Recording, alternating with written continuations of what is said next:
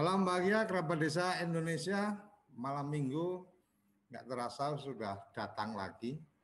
Ketemu lagi kita di obrolan malam mingguan desa bersama Kementerian Dalam Negeri.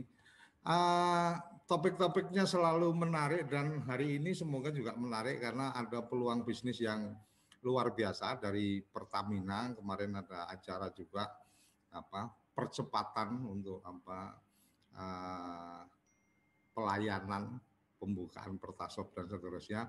Sudah hadir ada Mas Mardian. Selamat malam Mas Mardian. Selamat malam Pak Suryo. Ya, Apa kabar? Ada, Sehat? Sehat Alhamdulillah. Ada Alhamdulillah. Mas Ucok juga ini yang dari Kementerian Dalam Negeri. Jadi program ini program Mas Ucok apa kabar? Assalamualaikum, selamat malam Mas Koco, Bapak Ibu Oke. sekalian. Jadi program ini adalah program kerjasama Kementerian Dalam Negeri sama Pertamina, tetapi nanti mereka-mereka yang akan bicara. Saya tidak dalam kapasitas berbicara untuk itu. Dan sebelum apa uh, kita minta Mas Uco atau Mas Mardian menyampaikan, kita ikuti dulu tayangan berikut ini.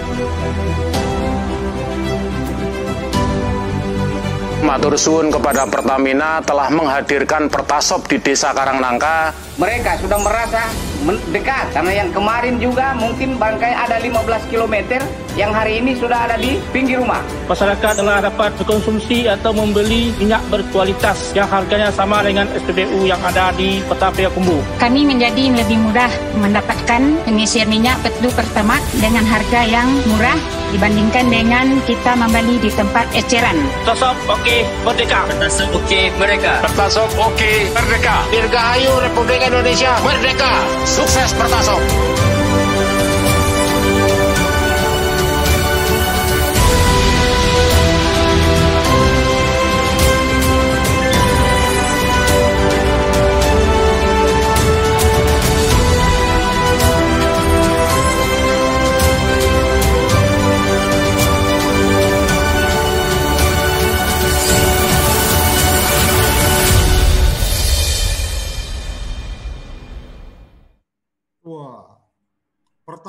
Oke okay, merdeka. Wah keren banget ini luar biasa. Merah putihnya Pertamina kelihatan banget ini. Pertasop oke okay, merdeka. Iya. Mas Wardian, uh, mungkin karena ini agendanya adalah malam mingguan desa bersama Kemendagri, artinya Kemendagri ini uh, bisa jadi dalam tanda petik kan sebagai tuan rumah. Jadi ada baiknya tamunya langsung menyampaikan aja nanti baru tuan rumahnya yang bicara. Ya Mas Ucok ya, Mas Ucok udah siap-siap bicara itu. Tapi kayaknya kita kasih kesempatan dulu ke apa Mas Mardian Pertamina ceritanya kayak apa ini ada Pertasop kemudian ada juga saya udah pernah lihat itu Pertamini, ada juga yang Perta Ontel, ada yang Perta Botol sebagainya. Maka, Mas Mardian, ya. berbagi cerita, silakan. Iya. Boleh, ya. Assalamualaikum warahmatullahi wabarakatuh. Salam sejahtera ya. kita semua. Terima kasih nih Pak Suryo sudah diundang ya atas hostnya Kemendagri juga di acara uh, TV Desa ini. Kemarin tanggal 9 ya, tanggal 9 bulan 9 uh, jam 9 kami kemarin mengadakan telekonferensi ya dengan Pak Menteri semua, Bu Dirut, hmm. Komisaris Pertamina ke semua gubernur dan bupati uh, se-Indonesia, termasuk pejabat daerahnya. Ya kita istilahnya menggongkan apa ya launching udah dulu ya. Kita launching udah dulu di Bali ya MOU udah di Semarang. Kemarin menggongkan lagi ya karena kita emang kemarin udah ready udah mulai bergeraknya udah mulai cepat gitu. Udah 500 SP uh, pertasop yang uh, sudah dan siap beroperasi di seluruh Indonesia. Maka ini terima kasih ini ini memperkuat lagi sinyalnya nih dengan TV Desa kemarin sama Pak Menteri semua media online kemarin udah kita gaungkan juga, udah masuk nih program Pertasop. Mudah-mudahan uh, teman-teman semua di desa, baik dari levelnya gubernur, bupati, camat sampai kepala desa dan masyarakat sudah tahu program Pertasop ini. Mungkin uh, yang terhormat uh, Pak Uco, Bu Paudah dari Kemendagri, mungkin dari mungkin saya tidak kenal satu persatu ya dari mungkin ada dari provinsi, dari kabupaten, yang mungkin paling banyak mungkin dari desa ya bapak-bapak kepala desa bapak camat dan sebagainya. Izin mungkin nanti kita uh, saya mungkin sama Pak Oco ada sedikit presentasi dulu. Nanti kita mungkin akan perbanyak di uh, diskusi ya. Mudah-mudahan presentasi ini tidak berlangsung lama. Silakan Mas Surya kita sampaikan dulu presentasinya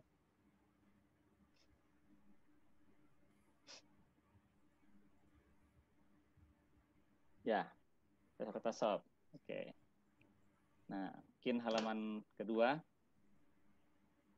Nah, ini ini adalah mapping nih Pak. Ya, kalau kita belajar organisasi yang pertama kalian strategik ya, ini mappingnya, mappingnya seperti ini. Kita punya di Indonesia itu 7.196 kecamatan ya.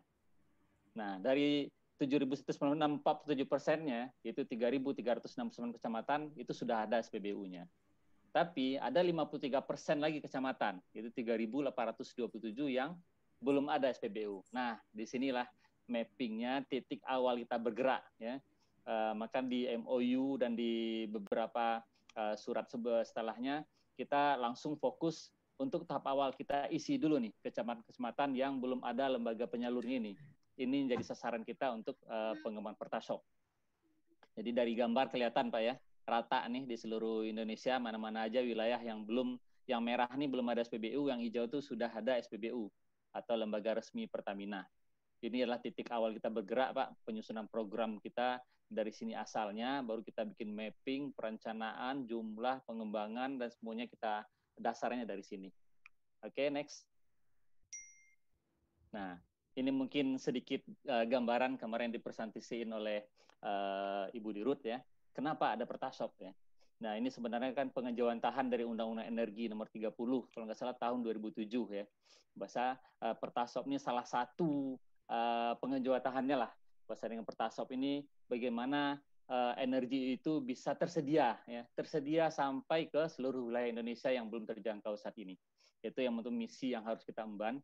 Dan yang penting juga Pertasop ini bisa menjadi infrastruktur ya bagi desa-desa semua eh, infrastruktur energi ya yang supply chain-nya hidup. Jadi semua daerah itu kebagian ya. Availability aksesnya dapat gitu, akses energi. Tidak ada daerah yang satu daerah dapat, satu daerah enggak. Lah kita kan Indonesia Raya ya. Tidak bisa uh, berbeda gitu. Semua masyarakat harus mendapatkan kesempatan dan akses yang sama untuk energi. Nah, kemudian Pertasop ini juga diletar berdatangi agar bisa juga afford ya memberikan nilai tambah bagi masyarakat desa ya. Jadi ini nanti merupakan uh, pintu masuk ya untuk mensejahterakan masyarakat desa kalau istilah Pak Menteri kemarin sama Bu Dirut sebagai trigger awal ya. Jadi pertasop ini tidak hanya pertasop untuk pertasop, tapi pertasop untuk pengembangan atau jangkar buat bisnis-bisnis berikutnya. Dulu tuh memang ada istilahnya BUMN shop ya, rencana memang dulu rencana besarnya bagaimana semuanya bisa gabung ya uh, ada Pertamina, ada pupuk mungkin, ada Telkom, ada perbankan. Uh, cuma hmm. memang kita coba lebih awal. Ini mudah menjadi cikal bakal rencana besar itu bisa terwujud. Kita usahakan nanti Pertasop ini betul-betul menjadi uh, perintis ya, uh, perintis atau embrio buat pengembangan bisnis berikutnya yang ada di desa. Kita akan tumbuh dan berkembang mulai dari desa. Nah, Kemudian apalagi alasannya kenapa harus pertasop? Nah, ini acceptability ya. Nah, ini juga mungkin teman-teman juga pada tahu sering di koran ya, bagaimana kita di Asia itu hanya kita yang menjual uh, bahan bakar yang berkualitas rendah ya, yang ronnya rendah. Nah, itu sangat tidak cocok dengan lingkungan ya karena spesifikasi tidak cocok dengan lingkungan. Maka dari sini kita mulai campaign ya. Campaign semua semua rata sih di kota, di desa kita sekarang juga ada program Leit Biru, program-program yang lainnya. Nah, kenapa di Pertasop ini nanti kita taruh pertama? Karena pertama inilah yang paling cocok nanti menunjang program-program itu yang yang istilahnya serasi dengan alam ya, eco eco fuel istilah kita yang bisa serasi dengan alam dan sehat ya buat kehidupan kita gitu. Kita tentu yang minyak-minyak dengan kualitas rendah itu sangat mempengaruhi lingkungan baik dari segi polusi maupun uh, uh, yang ditimbulkan efek-efek polusinya. Nah, kemudian yang terakhir sustainability. Nah, ini tadi yang uh, kami sampaikan bagaimana bisnis pertasop ini juga men-trigger ya bisnis-bisnis lain gitu loh. Jadi awalnya pertasop tapi berkembang mungkin habis ini yang Pertamina dulu ya LPG masuk ya LPG masuk pelumas masuk bahan pokok kemudian mulai masuk mungkin sembako, mulai masuk pupuk, mulai masuk apa. Jadi desa itu betul-betul hidup ya. Maka tidak tidak salah nanti desa itu apalagi desa juga sekarang saya dengar kemarin dari Pak Menteri lumayan besar ya dana dana di, dicairkan ke desa. Nah, cuma bingung juga nih, ada dana nanti mutarnya ke mana? Nah, ini mungkin merupakan pintu masuk awal yang bisa kita akses agar uh, bisnis di desa itu mulai hidup. Ya masyarakat kita ajarkan berbisnis dan bisnisnya udah ada gitu loh. Nah, bisnis ini nanti akan kita tularkan, kita replikasi menjadi bisnis-bisnis lain uh, yang bisa berkembang kemudian. Next.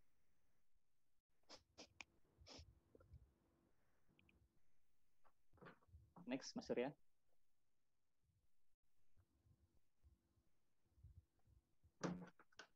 Nah, ini mungkin dasar-dasar kita ya. Jadi semua kita pertasop ini udah lengkap, Pak.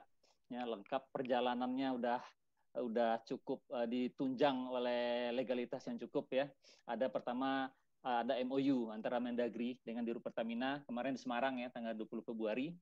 Setelah itu ada surat edaran dari Menteri Dalam Negeri nomor 117 28 April 2020 ke seluruh bupati dan kepala desa Ya, jadi di sini kita dulu ada untuk memulai pertasop ini istilahnya crash program. Kita memilih 418 titik yang tersebar di Indonesia.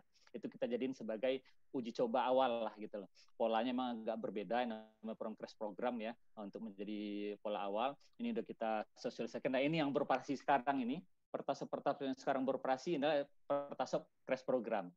Nah, ditunjang lagi dengan surat menteri nomor 117 ya uh, Juli 2020 sama dan yang terakhir nih keluar nih petunjuk teknis terkait plan Pertasop. Ini yang mungkin juga ditunggu-tunggu oleh semua pihak karena ini menjadi pedoman nih baik bagi Pertamina, bagi Kemendagri, bagi pemerintah, bagi desa dan bagi bagi investor untuk masuk seperti apa sih cara masuk Pertasop ini diatur rinci di sini. Ini semua nanti bisa uh, mengakses ini dan bisa berpedoman kepada petunjuk teknis yang uh, telah kita launching ini. Mudah-mudahan dalam waktu dekat petunjuk teknis ada ada surat pengantar juga ya Pak Uco ya dari Pak Menteri nanti uh, nanti akan disebar ke semua gubernur, bupati, camat sampai ke desa. Semua pihak dapat uh, petunjuk di sini. Ini kita jadiin dasar buat kita uh, mengembangkan misi Pertasop ke depannya. Next.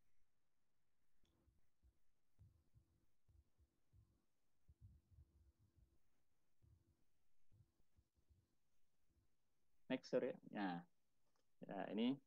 Jadi apa itu Pertasop? Nah, mungkin ini Pertasop ini adalah lembaga Pertamina skala kecil. Jadi boleh kita bilang ini adalah SPBU mini ya untuk melayani kebutuhan konsumen uh, BBM non subsidi, LPG non subsidi dan Pertamina retail lainnya. Jadi mungkin kita uh, agak salah persepsi ya, banyak Pertamini Pertamini yang beredar ya.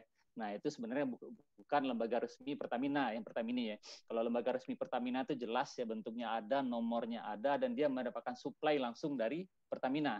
Kalau sekarang Pertamina atau pengecer yang banyak beredar itu dia tidak mendapatkan supply langsung dari Pertamina, cuma merupakan rembesan yang ada dari uh, eh, SPBU SPBU yang ada uh, Pertaminanya. Nah, ini merupakan lembaga resmi langsung supply-nya dari Pertamina. Nah, Tujuannya sama, kita melayani semua kebutuhan BBM, LPG, pelumas, dan seluruh produk-produk Pertamina lainnya yang tersebar ke seluruh wilayah NKRI. Yang paling penting Pertasop ini adalah kita mendekatkan kepada konsumen akhir. Kemarin sering disinggung ya sama Pak Menteri juga, sama Bu Dirut, orang untuk mendapatkan BBM itu bisa jalan lebih dari 10 kilo tuh. Itu 10 kilo aja bolak-balik udah habis satu liter gitu loh. Waduh kasihan sekali warga kita ya untuk mendapatkan BBM aja pergi begitu jauh dan habis buat eh, di perjalanan aja gitu loh. Nah ini dengan ada pertasop ini kita istilahnya eh, melayani yang belum terlayani itu istilah manajemen kita. Kita masuk ke sana, kita layani semua masyarakat dengan jarak yang kalau bisa istilah kemarin kepala desa itu di dekat pintu rumahnya gitu. Udah langsung ada lembaga penyeluruh resmi Pertamina. Dan terakhir tadi seperti yang disebutkan itu sustainability ini akan memberikan nilai tambah bagi potensi desa. Pertasop adalah pintu masuk bagi desa nanti untuk mengembangkan bisnis-bisnis yang lain. Bisa ini betul sebagai traffic magnet ya, Pertasop hidup, bisnis-bisnis lain hidup ya. Kalau bisa semua produk UMKM yang ada di desa bisa nih kita kita kawinkan, kita gabungkan dengan bisnis Pertasop. Oke, okay, next. Nah, Nah, ini mungkin mungkin teman-teman juga banyak yang menunggu apa sih eh, kriterianya dan bagaimana cara mendaftarnya. Nah, ini mungkin bagi teman-teman kemarin juga ada pernah disosialisasikan. Yang penting ini eh, kalau teman-teman ingin mendaftar di Pertasop harus memiliki legalitas usaha. Jadi di sini legalitas usaha badan usaha yang kita terima eh, adalah yang berbentuk CV, koperasi, dan PT. Jadi di sini kita tidak terima perorangan, kita tidak terima UD, kita tidak terima apa lagi ya uh, firma, kita yang minimal kita terima DCV, koperasi dan PT kita accept. Jadi tiga lembaga itu yang kita terima. Uh, kalau memang belum ada, silahkan bikin dulu CV-nya, koperasinya atau PT-nya gitu. Karena bagaimana nanti kita akan berkontrak dengan tiga uh, legalitas usaha tersebut. Kemudian kelengkapannya standar harus KTP, NPWP, akta perusahaan itu masih lengkap. Nah, yang ketiga, nah ini juga kunci juga lahannya harus dikuasai nih. Mungkin minimal selama jangka waktu kontrak ya, 10 tahun. Ya, memang kita tidak syaratkan harus SHM, SHGB. Ya, misalnya kita banyak temukan nih di daerah-daerah itu banyak tanah adat ya, misal di Sumatera Barat, di NTT, di mana kemarin banyak tanah adat ya di Kalimantan ya mungkin itu bisa jadi dipakai dengan kesepakatan uh, warganya di Bali misalnya itu kesepakatan dari desa adatnya seperti apa mungkin kita ada seperti itu ini penting ya supaya selama 10 tahun itu uh, betul-betul kita bisa berjalan dengan mulus gitu nah ini yang terakhir yang paling penting setiap pengajuan pertasop itu harus mendapatkan rekomendasi dari kepala desa nah mungkin di sini peran-peran bapak di sini nanti ya jadi setiap ada uh, mitra yang mau mendaftar harus mendapatkan koperasi apa rekomendasi dari kepala desa. Nanti siapa mitra yang koperasi bisa? Bisa BUMDes, tapi BUMDesnya harus ada CV, PT atau koperasinya ya. Bisa lembaga usaha yang dari desa, KUD pun bisa gitu. Koperasi yang dari desa boleh. Ya atau kalau memang ada mitra lain yang ada di sana atau pihak luar yang masuk ke desa silakan. Kalau ingin berinvestasi di sana itu kita buka. Yang penting di sini saringannya adalah dia mendapatkan rekomendasi dari kepala desa. Jadi untuk pertasop ini satu desa tuh hanya mengeluarkan satu rekomendasi. Nggak boleh ya, kalau desa nanti mengeluarkan lima atau empat kan ini kita potensinya di desa itu paling juga maksimalkan satu pertasop ya kita potensinya. Nah, kemudian apalagi untuk lokasi. Yang paling penting di sini lokasinya harus bisa diakses mobil tangki. Ya, ini banyak juga kemarin nih kita survei lokasi, e, ternyata begitu kita lokasinya mobil tangki tidak bisa lewat, jembatannya kecil tidak bisa dilewatin, ya kan? Eh, banyak hal lah di tepi jurang ada kemarin pendakiannya lebih dari 30 derajat ya itu juga susah tuh kemarin lokasi di arah-arah Malang itu nggak salah akhir nggak bisa karena dicoba uji coba pengiriman barang susah jadi memang banyak hal dipertimbangkan di sini ya tapi kita sebenarnya selagi aksesnya bisa akses masuk kita akan coba itu yang kedua, tidak kalah penting ketersediaan jaringan listrik. Nah, ini juga penting. Kemarin ada case juga tuh di Kalimantan Timur. Dia tidak ada listrik ternyata dia mau mencoba menggunakan batu bara ternyata hitung hitungannya nggak masuk gitu. Jadi sangat penting karena memang nanti dispensernya semua akan dioperasikan dengan memakai listrik. Jadi ketersediaan listriknya sangat penting. Nah yang ketiga nih ini prioritas kita. Kita pertama-tama ini uh, masuk ke semua kecamatan yang belum ada lembaga penyalur. Tadi ya yang 3000 berapa tadi? Yang 57 persen. Kita akan masuk dulu ke situ. Kita data dulu semua. Kalau itu udah komplit baru kita masuk ke yang keempat gitu. Boleh masuk ke kecamatan yang sudah ada lembaga penyalur tapi dengan syarat harus berjarak 10 km dari SPBU existing ya. Kalau dekat-dekat dengan SPBU kan juga tidak ada manfaatnya juga, bisa jadi saling bunuh ya. Ini kita atur supaya kita bisa sama-sama hidup nih, bisa sama win solution dengan lembaga penyalur yang ada. Nah, yang kelima nih yang tidak kalah penting, harus memiliki potensi omset. Jadi walaupun 1 sampai 4-nya masuk, tapi begitu kita lihat hitung-hitungannya omsetnya uh, kecil gitu. Kita di sini mempatok omsetnya minimal 400 liter sehari. Nah, ini beda case nih. Kayak di negeri-negeri di kemarin ada case di Sumatera Barat sana kan desa-desanya besar-besar ya negeri-negarinya gitu loh. Malah di satu negara itu bisa dua pertasop karena luas sekali. Nah, cuma kayak lokasi di Jawa, kayak kemarin tempat saya di Bogor, ada satu kecamatan yang hanya punya empat desa. Nah, itu kan juga terlalu dekat begitu dihitung ternyata potensi nggak masuk karena kecamatan kecil-kecil dan desa juga di uh, kecil-kecil. Jadi nanti kita betul-betul lihat uh, potensi lokasi ini bisa jadi nanti rata-rata kayak di Semarang kemarin itu ada beberapa desa yang join nih. Ada empat desa, yuk join yuk kita bikin satu pertasop ya. Mungkin mereka bikin bumdes sendiri, PT sendiri, mereka join ya supaya omsetnya masuk nih. So kalau omsetnya kecil akan mati sendiri, kasihan juga. Jadi ini uh, kriteria 1 sampai 5 ini saling mendukung uh, satu sama lain uh, dan tidak bisa uh, kita pilih-pilih. Jadi nomor lima ini akan menjadi syarat mutlak uh, begitu kita melakukan verifikasi harus masuk gitu uh, potensi omset sekitar 400 juta per hari itu baru masuk ke uh, ekonomis. Nah kemudian uh, ada ke tentang perizinan. Nah ini yang sangat kita harapkan kerjasama di Kemendagri di sini yang sangat kita apa sangat membantu kita. Kenapa? Kalau kita SPBU biasa Pak ngurus SPBU itu mengurus izin aja mungkin bisa tiga bulan, enam bulan, setahun lama mengurus izin. Kita belum sebelum izin keluar kan kita tidak boleh bangun ya, tidak boleh bangun, tidak boleh operasi.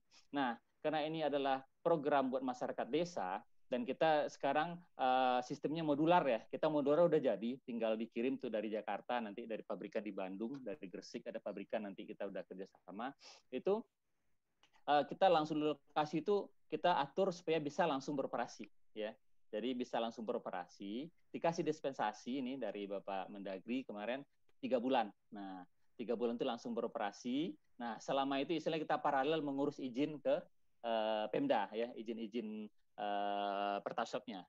Nah, untuk izin sendiri juga ada simplifikasi dari Pemda. Kita tahu ya kalau izin SPBU itu banyak sekali, puluhan puluhan izin itu, ya itu bisa mengurusnya juga lama dan lama dan mahal gitu loh.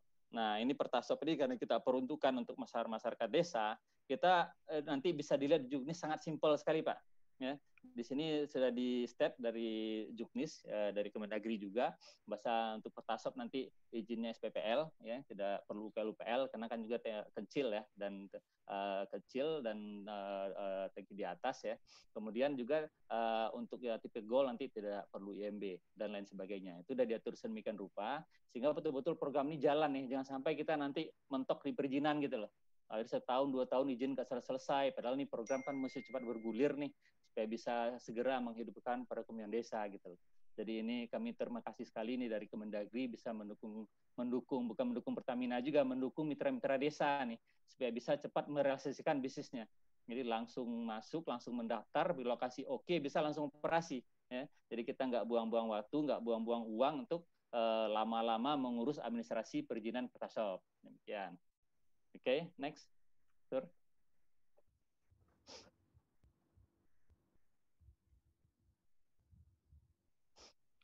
Nah, ini bagi teman-teman yang ingin mendaftar nih. Oh, ini dulu ya. Ya, ini kelas-kelas pertasop. Jadi kalau ingin tahu kelas pertasop, ada tiga tipe di sini ya. Ada pertasop gold, pertasop uh, platinum, dan pertasop diamond. Ya, ini dibedakan atas luas, investasi, modelnya beda ya. Untuk yang paling kecil adalah pertasop gold ya pertasop gold ini adalah pertasop yang tankinya upper ground. Itu yang kecil ya, cuma 3000 liter. Ya lokasi tankinya di atas. Ini yang bisa movable nih, pindah-pindah nih. Maka ini karena dia bisa pindah, maka uh, kemarin rekomendasi kita tidak perlu MB karena dia movable ya, bisa pindah-pindah. Nah, di sini uh, luas tanah ya cuma 200 meter lah, 200 meter udah bisa kita dirikan ya. Ukurannya sekitar dua kali dua nih pertasopnya cuma butuh butuh lokasi buat uh, mobil tangki masuk dan keluar dan pengisian BBM oleh konsumen. Nah, investasinya di sini sekitar 250 juta ya. Mungkin harga pabrikan plus harga ongkos kirim nanti sama instalasi di tempat 250 juta. Ini di luar tanah dan perizinan ya. 250 juta ini investasi murni investasi peralatan pertasopnya. Kemudian tankinya 3000 liter, 3 KL ya, upper ground ya. Ini omset yang tadi saya sampaikan ini harus bisa mencakup 400 liter per hari. Nah, makanya kita mesti mesti uh, hitung-hitung banget nih ini desa rame enggak ya kan? sepi, rame itu mesti kita lihat. Kalau jangan sampai kalau omset cuma di bawah 100 liter pasti nggak, akan hidup gitu loh, akan segera tutup. Maka ini kita perlu combine ya kalau desanya rame bisa mungkin satu desa satu. Cuma kalau sepi kita mungkin bisa gabungan beberapa desa di sekitar untuk membangun satu pertasop. Ya. Marginnya nih ya ini lumayan besar ya kalau dimain margin SPBU existing 850 per liter. Ya, nanti produk yang di sini yang ditawarkan adalah pertamax ya. Bisa pertamax atau Dexlite ya salah satu lah. Kayak kemarin Dex ini adalah solar ya, solar yang bagus. Kemarin kayak di Kalimantan, Pak, ini kami hidup di daerah tambang, kami nggak perlu pertama, kami langsung deklas boleh ya. Cuma rata-rata memang uh, kebutuhan desa itu adalah jenis gasolin pertama. Nah di sana nanti juga bisa kita taruh LPG non subsidi yang warna pink itu ya, bisa kita taruh di sana, bisa kita combine gitu loh bisnisnya. Jadi dua dua sekali dayung langsung dua nih yang dapat nih, langsung BBM dapat, LPG dapat gitu loh. Tahap awal mungkin kita masuk fokus di BBM-nya dulu, berikutnya ke LPG, bis itu pelumas, baru bisnis-bisnis lain masuk nanti uh, di sana. Nah, itu yang pertasop gold. Nah, kalau di atasnya apa? Ada yang namanya platinum ya, luas 300, investasi sekitar 400-an ya, 500. Nah, tankinya nanti di bawah ini. Ini udah agak mirip-mirip dengan SPBU mini lah. Ya, mirip-mirip SPBU mini. Cuma nanti kalau memang potensi omsetnya besar ya, 1000 liter. Cuma memang marginnya uh, akan lebih kecil ya, 600 per liter gitu loh. Nah, nanti gimana Pak kalau pertasop gold saya ini nanti omsetnya melambung nih lebih dari 1000 KL per 1000 liter per hari. Bisa nanti bisa kita upgrade ya. Bisa kita upgrade jadi platinum atau diamond ya. Jadi uh, nanti goldnya bisa kita pindahin lagi ke lokasi lain sama sama investornya jadi bisa itu jadi mungkin yang goalnya mungkin untuk titip entry point awal untuk masuknya nanti kalau yang berkembang bagus bisa kita naikin jadi pertasop platinum atau nanti bisa pertasop diamond ya jadi di samping ini untuk yang platinum ini produk yang ditaruhkan bisa lebih besar ya bisa kita kita combine dengan produk UMKM yang ada di sana, bisa jadi hotel pulsa, bayar listrik dan sebagainya. Demikian juga nanti dengan diamond ya. Diamond itu uh, kebutuhan luas 500 meter, investasi ya lebih besar lagi ya. Nanti ada kombinasi dengan eh, toko-toko uh, ya toko-toko kata kata Budi Rut kemarin di sini bisa jadi jadi center lah, shopping center bisa kita bikin di desa, ya bersebelahan dengan pertasopnya. Kita bisa bikin uh, minimart ya, kita bisa kerjasama dengan mart-mart yang ada ya, ataupun dengan koperasi yang ada di desa. Mungkin ini tiga tipe yang ada untuk uh, pertasop. Next. Nah, ini bagi teman-teman uh, nanti proses pendaftarannya ya. Kita akan input kepada uh, ada webnya nanti untuk mendaftar. Cuma untuk tahap awal ini pendaftarannya kita udah mapping nih dengan tempatnya Pak Uco nanti kita udah mapping semua kecamatan yang belum ada lembaga penyalur ya di situ kita ranking desa-desanya mana aja yang bagus istilah untuk tahap awal kita udah ada desa sasaran lah yang kita yang kita bidik nanti kita survei ya kita survei desa-desa sasaran di di eh, tiga ribu berapa kecamatan tadi itu kita survei kelayakan oke kalau calon mitra yang sudah ada lebih bagus nih ini kita juga eh, kebetulan kemarin di crash program dari 418 itu baru ada 35 calon mitra nih yang mendaftar. Jadi sisanya masih kita handling sendiri sama Pertamina. Kami berharap tiga bulan itu udah di handover sama mitra gitu loh. Ini mungkin kesempatan nih bagi para desa nih. Tolong segera segera masuk sebagai mitranya, segera masuk sebagai mitra Pertamina agar segera kita proses ya. Nanti bisa di handover gitu loh. Jadi bisa langsung dikelola oleh uh, para mitra desa. Nanti pendaftarannya bisa via web Pertamina ya kalau udah kita tunjuk tinggal kita buka tinggal diisi aja tuh ya lengkapi isi legalitas semua rekomendasi desa jangan lupa. Jadi kalau nanti mitra tidak membawa rekomendasi desa tidak bisa. Nah ini kuat positioningnya kepala desa kuat di sini ya. Jadi dia tidak bisa masuk web kalau tidak ada rekomendasi dari kepala desa. Ini yang paling penting yang yang perlu kita jadikan pegangan.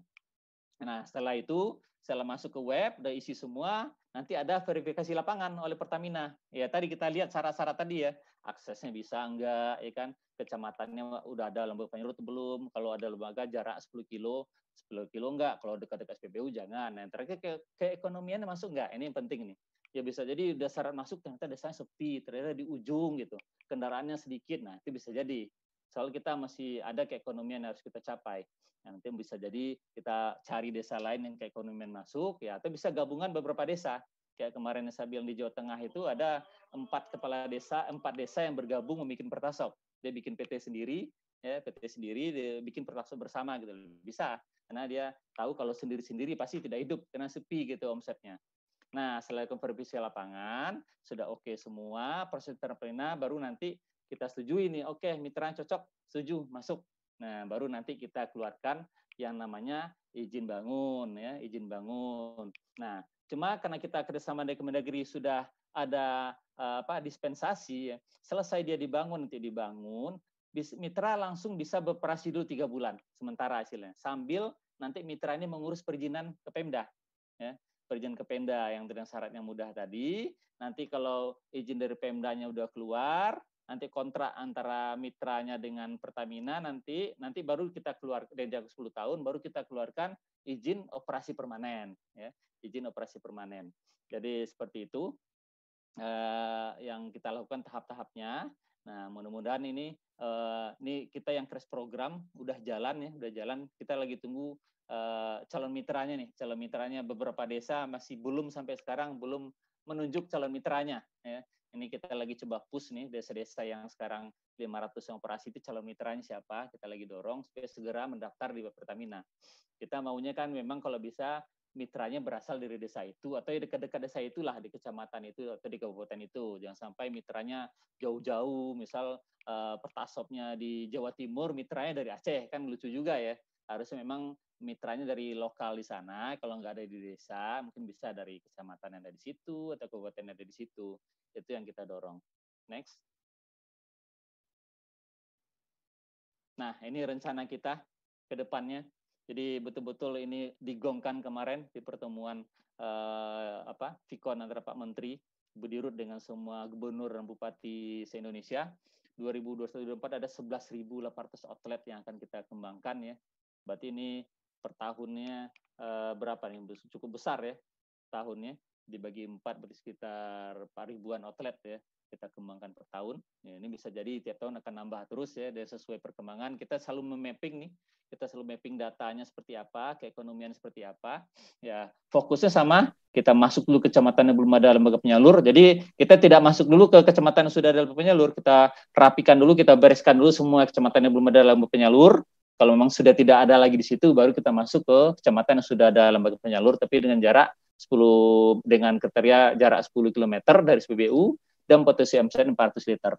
Nah, ini mungkin dapat dilihat di bawah Pak, dari 7.196 kecamatan, 3.369 kecamatan sudah ada lembaga penyalurnya. Nah, dari, sisanya itu 3.700-nya, 3.800-nya belum ada. Nah, dari yang belum ada pun ada sekitar 1.451 kecamatan yang tidak bisa diakses. Nah, ini mungkin PR-nya mungkin PR dari Kementerian Pekerjaan Umum nanti ini ya bagaimana nih desa ini bisa diakses dibikin jalan gitu. Soal kita kan nggak bisa juga. Kita mau ngirim ke sana pakai apa ya? Jadi ini mungkin ada eh, sejumlah kecamatan ya mungkin bisa jadi di, di kepulauan atau di pegunungan yang tidak bisa diakses. Jadi sementara kita memang fokus di 2376 kecamatan dulu yang betul-betul mobil tangki kita bisa masuk. Nah, sisanya kita memang minta pemerintah untuk itu untuk bisa bangun jalan, bangun apa nanti kalau jalan udah jadi, mobil tangki kita masuk, pasti kita akan masuk juga ke sana. Nah, ini pembagian target kita nih dari region 1 itu adalah Sumatera bagian utara tuh eh, untuk 2020 ini ada sekitar 314 outlet yang akan kita kejar. Region 2 itu Sumatera bagian selatan ya, dari Jambi, Bengkulu, eh, Bangka Belitung, Lampung, Sumsel itu 414 outlet ya. Kemudian di Jawa, Jawa ini memang padat ya karena penduduknya juga padat ya. Target di uh, region 3 itu DKI Banten Jabar tuh 1.200 outlet. Ini kita lagi coba kejar. Kemudian region 4 itu Jawa Tengah dan DIY 833 outlet. Jawa Timur tuh Bayi Nusra itu berapa tuh? Sekitar 1.000 outlet juga ya. Hmm. Sekitar 1.000 outlet. Kalimantan 214 ini Kalimantan memang tantangan tersendiri karena pulaunya gede, banyak sungai, uh, double handling ya memang agak susah. Memang kita akses agak kesulitan memang di Kalimantan walaupun pulaunya paling besar tapi memang penduduknya juga tidak banyak ya. Jadi memang kita untuk mencapai level ekonomiannya butuh waktu ya dan aksesnya juga banyak belum tersedia. Sulawesi 260 atlet dan terakhir itu Maluku Papua itu rencana kita akan kembangkan sekitar 250 atlet. Itu target kita buat tahun 2020. Eh, Next.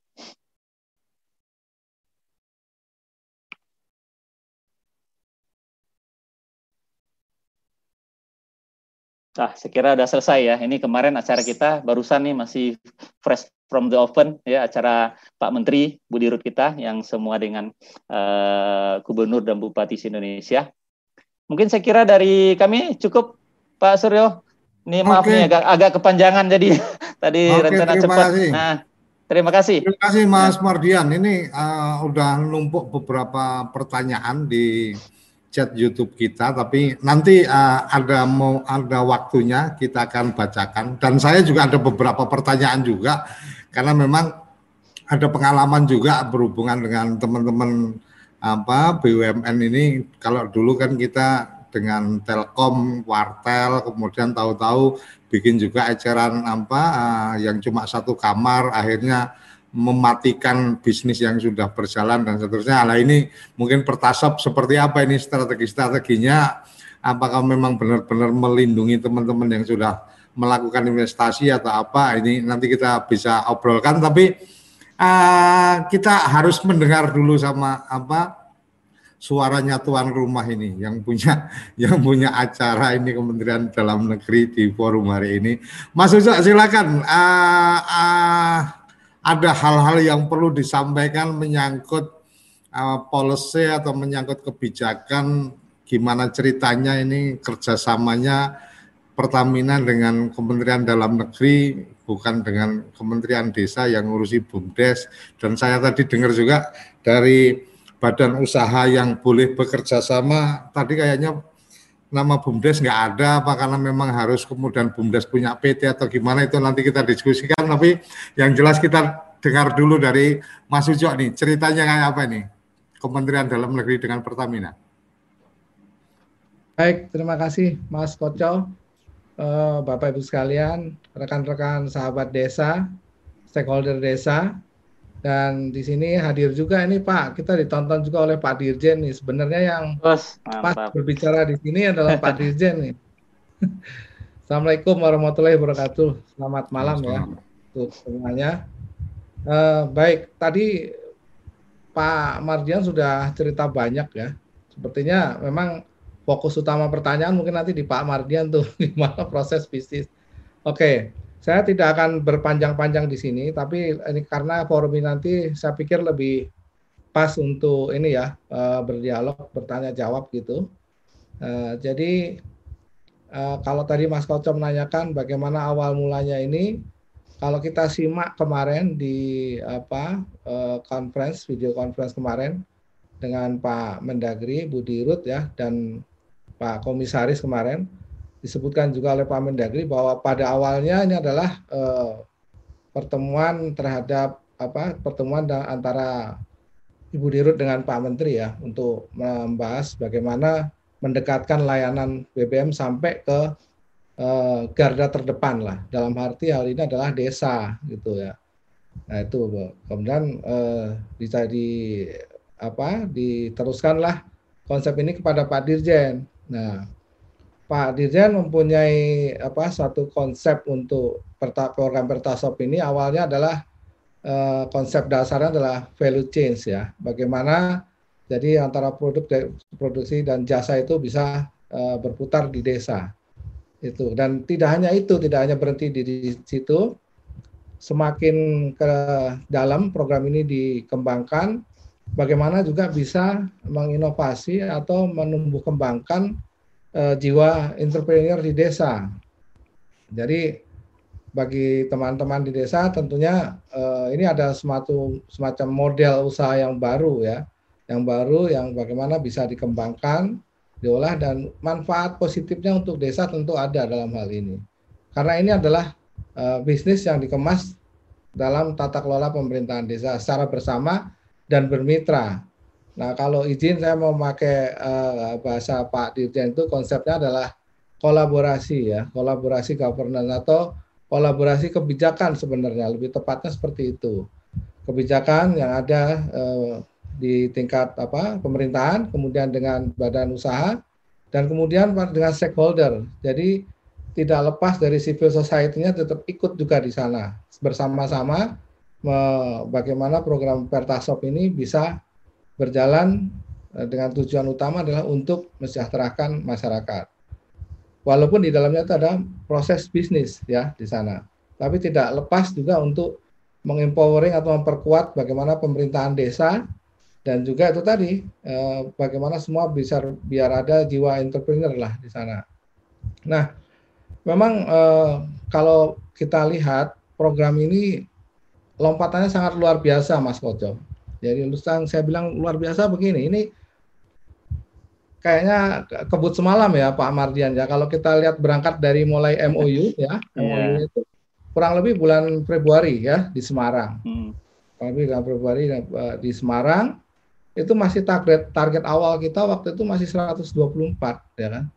124. Kemudian lompatan kedua ketika kita sosialisasi di Sentul waktu itu ya dengan menumpang forumnya Pak Beni waktu Pak Direktur Pak Beni waktu itu itu lompatannya luar biasa kalau kita lihat sampai sekarang dalam walaupun dalam masa pandemi COVID ini ada segi data saya itu ada 527 ya Pak Martian nanti mau ya. dikoreksi kalau salah strategi itu artinya apa walaupun dalam masa pandemi tidak men, tidak meluluh lantahkan semangat untuk berwirausaha gitu. Walaupun eh, kita sangat terbatas dengan sosialisasi itu gitu. Nah, dari perkembangan ini kita evaluasi bersama dengan teman-teman eh, Pertamina waktu itu dan juga arahan Pak Dirjen juga bagaimana coba kita lihat konsep ke depannya. Nah, dan bagaimana dengan pencapaian target di tahun 2000 ini. Akhirnya eh, para pimpinan waktu itu menyepakati target kita di tahun 2020 ini adalah 4038. Nah, 4038 ini bukan suatu hal yang mudah kalau kita berangkat dari 500 sekian tadi ya. Tentu 4500, Pak. Nah, berapa? 4500 ya.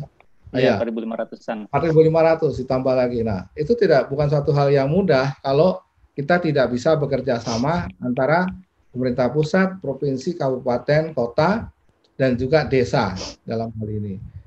Nah, di sinilah eh, perlu percepatan-percepatan ya. Percepatan itu ada dua hal. Yang pertama tadi disampaikan oleh Pak Mardian, kita melalui program crash program.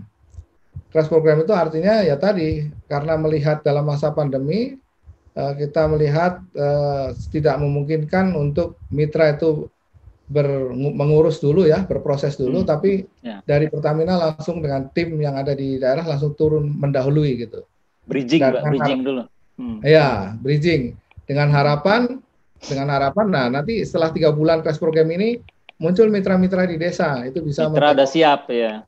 Yang sudah siap, gitu. Nah ini bisa menjadi role model lah, bisa menjadi replikasi di tempat-tempat lain.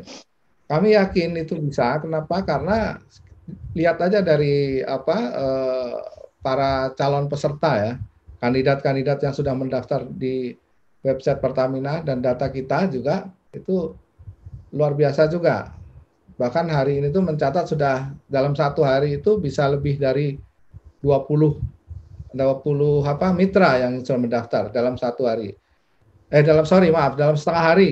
Nah, dalam satu hari hampir kurang lebih 40 lebih ya itu luar biasa. Jadi tidak menutup kemungkinan eh, ya, apa yang ditargetkan oleh para pimpinan itu eh, menjadi 4.000 sekian itu bisa tercapai. Nah, syaratnya bisa tercapai apa? Selain kerjasama bersama dengan apa koordinasi antara pusat daerah, ya, juga diperlukan itu tadi percepatan dalam proses perizinannya juga. Nah, di sini. Jadi Uh, kalau kami melihat dari 500 itu yang sudah kita evaluasi, rata-rata semua sudah memahami ini. Walaupun waktu itu Juknis belum kita luncurkan, baru surat edaran ya, baru surat edaran surat edaran. Nah sekarang uh, Juknis sudah ada, sudah ditandatangan oleh Pak Dija dan juga Pak apa MK. CEO dari Pertamina ya Pak MK ya sudah ditandatangan. Nah tinggal nanti disampaikan juga masalah uh, proses bisnis yang kemarin disampaikan oleh Bu Dirut ya. Itu nanti akan kita sampaikan bersama ke kepada daerah. Insya Allah hari Senin nanti sudah bisa inilah. Nah kemudian di dalam juknis itu juga kita sebutkan eh, bahwa ada semacam tata kelola yang harus dilalui secara eh, apa? Secara terkoordinasi pusat daerah. Ya provinsi kewenangannya seperti apa? Kalau dia Eh, berada di wilayah provinsi. Tapi intinya adalah ini adalah kerjasama, bukan kerja sendiri-sendiri.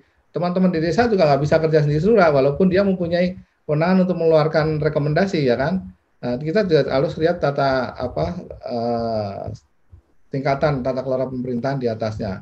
Karena tidak menutup kemungkinan tadi disampaikan oleh Pak Mardian bahwa desa lokasi yang telah ditentukan itu belum tentu itu menjadi uh, final, menjadi lokasi pertasop. Kenapa? Karena tadi aksesnya ternyata tidak bisa ya. Akses tidak ada, kemudian uh, demandnya juga rendah. Nah dalam hal ini tentu harus dipindah ke tempat lain. Ya, pindah ke tempat lain yang ada di dalam satu kecamatan itu gitu. Nah, inilah yang menjadi uh, apa? sering timbul pertanyaan dari kawan-kawan di daerah di desa juga bahwa uh, wilayah atau lokasi itu mutlak di sana. Sebenarnya bukan seperti itu. Mutlak kalau dia ada aksesnya bagus ya, demandnya bagus. Nah, gitu. Nah, data ini juga sudah terkumpul semuanya di mana apa tadi sampaikan oleh Pak Mardian juga bahwa eh, titik-titik uh, potensi yang demandnya bagus, aksesnya bagus, Bahkan tidak menutup kemungkinan nanti teman-teman PUPR juga akan masuk melalui infrastrukturnya.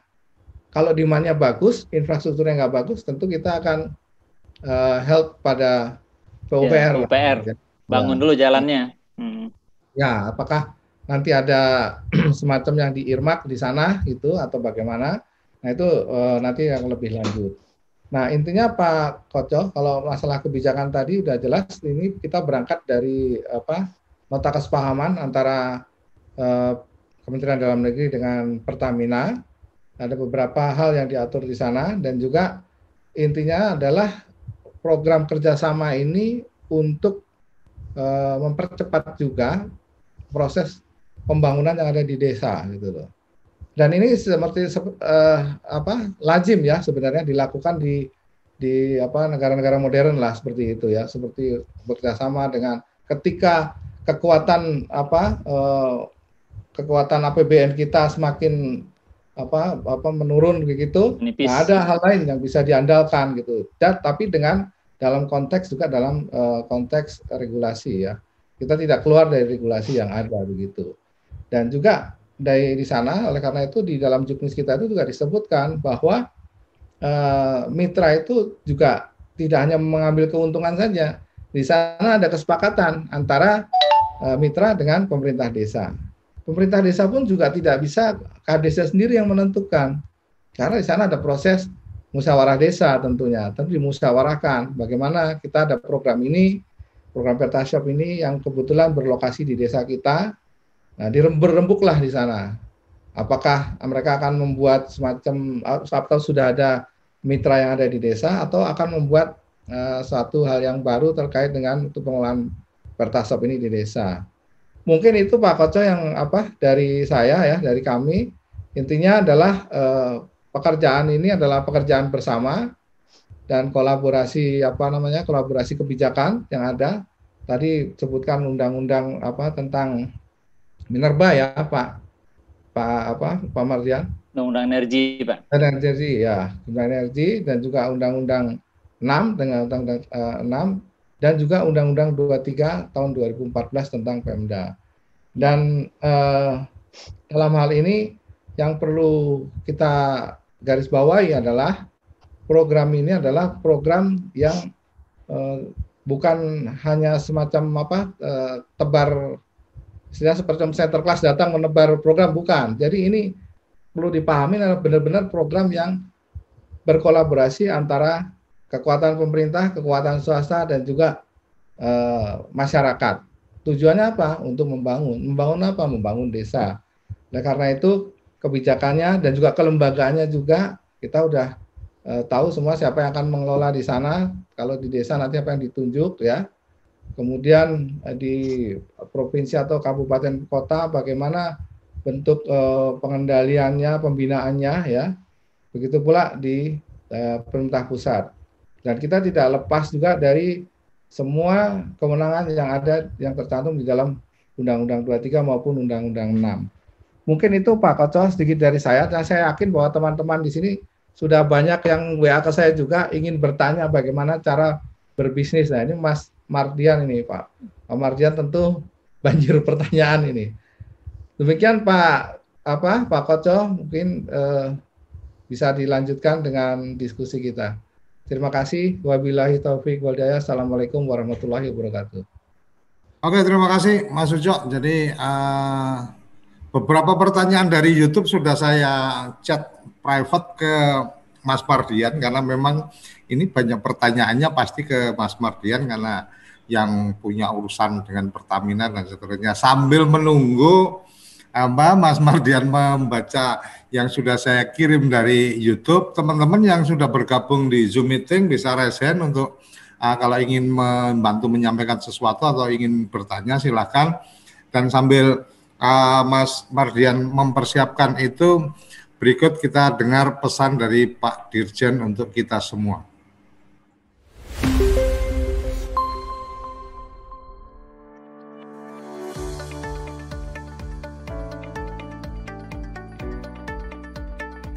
Bismillahirrahmanirrahim. Assalamualaikum warahmatullahi wabarakatuh.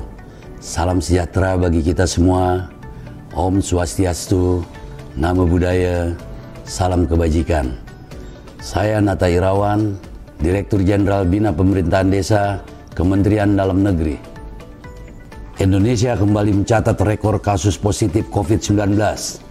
Data terakhir per 10 September 2020 jumlah pasien positif COVID-19 sebanyak 207.203 orang. Jumlah pasien sembuh sebanyak 147.510 orang.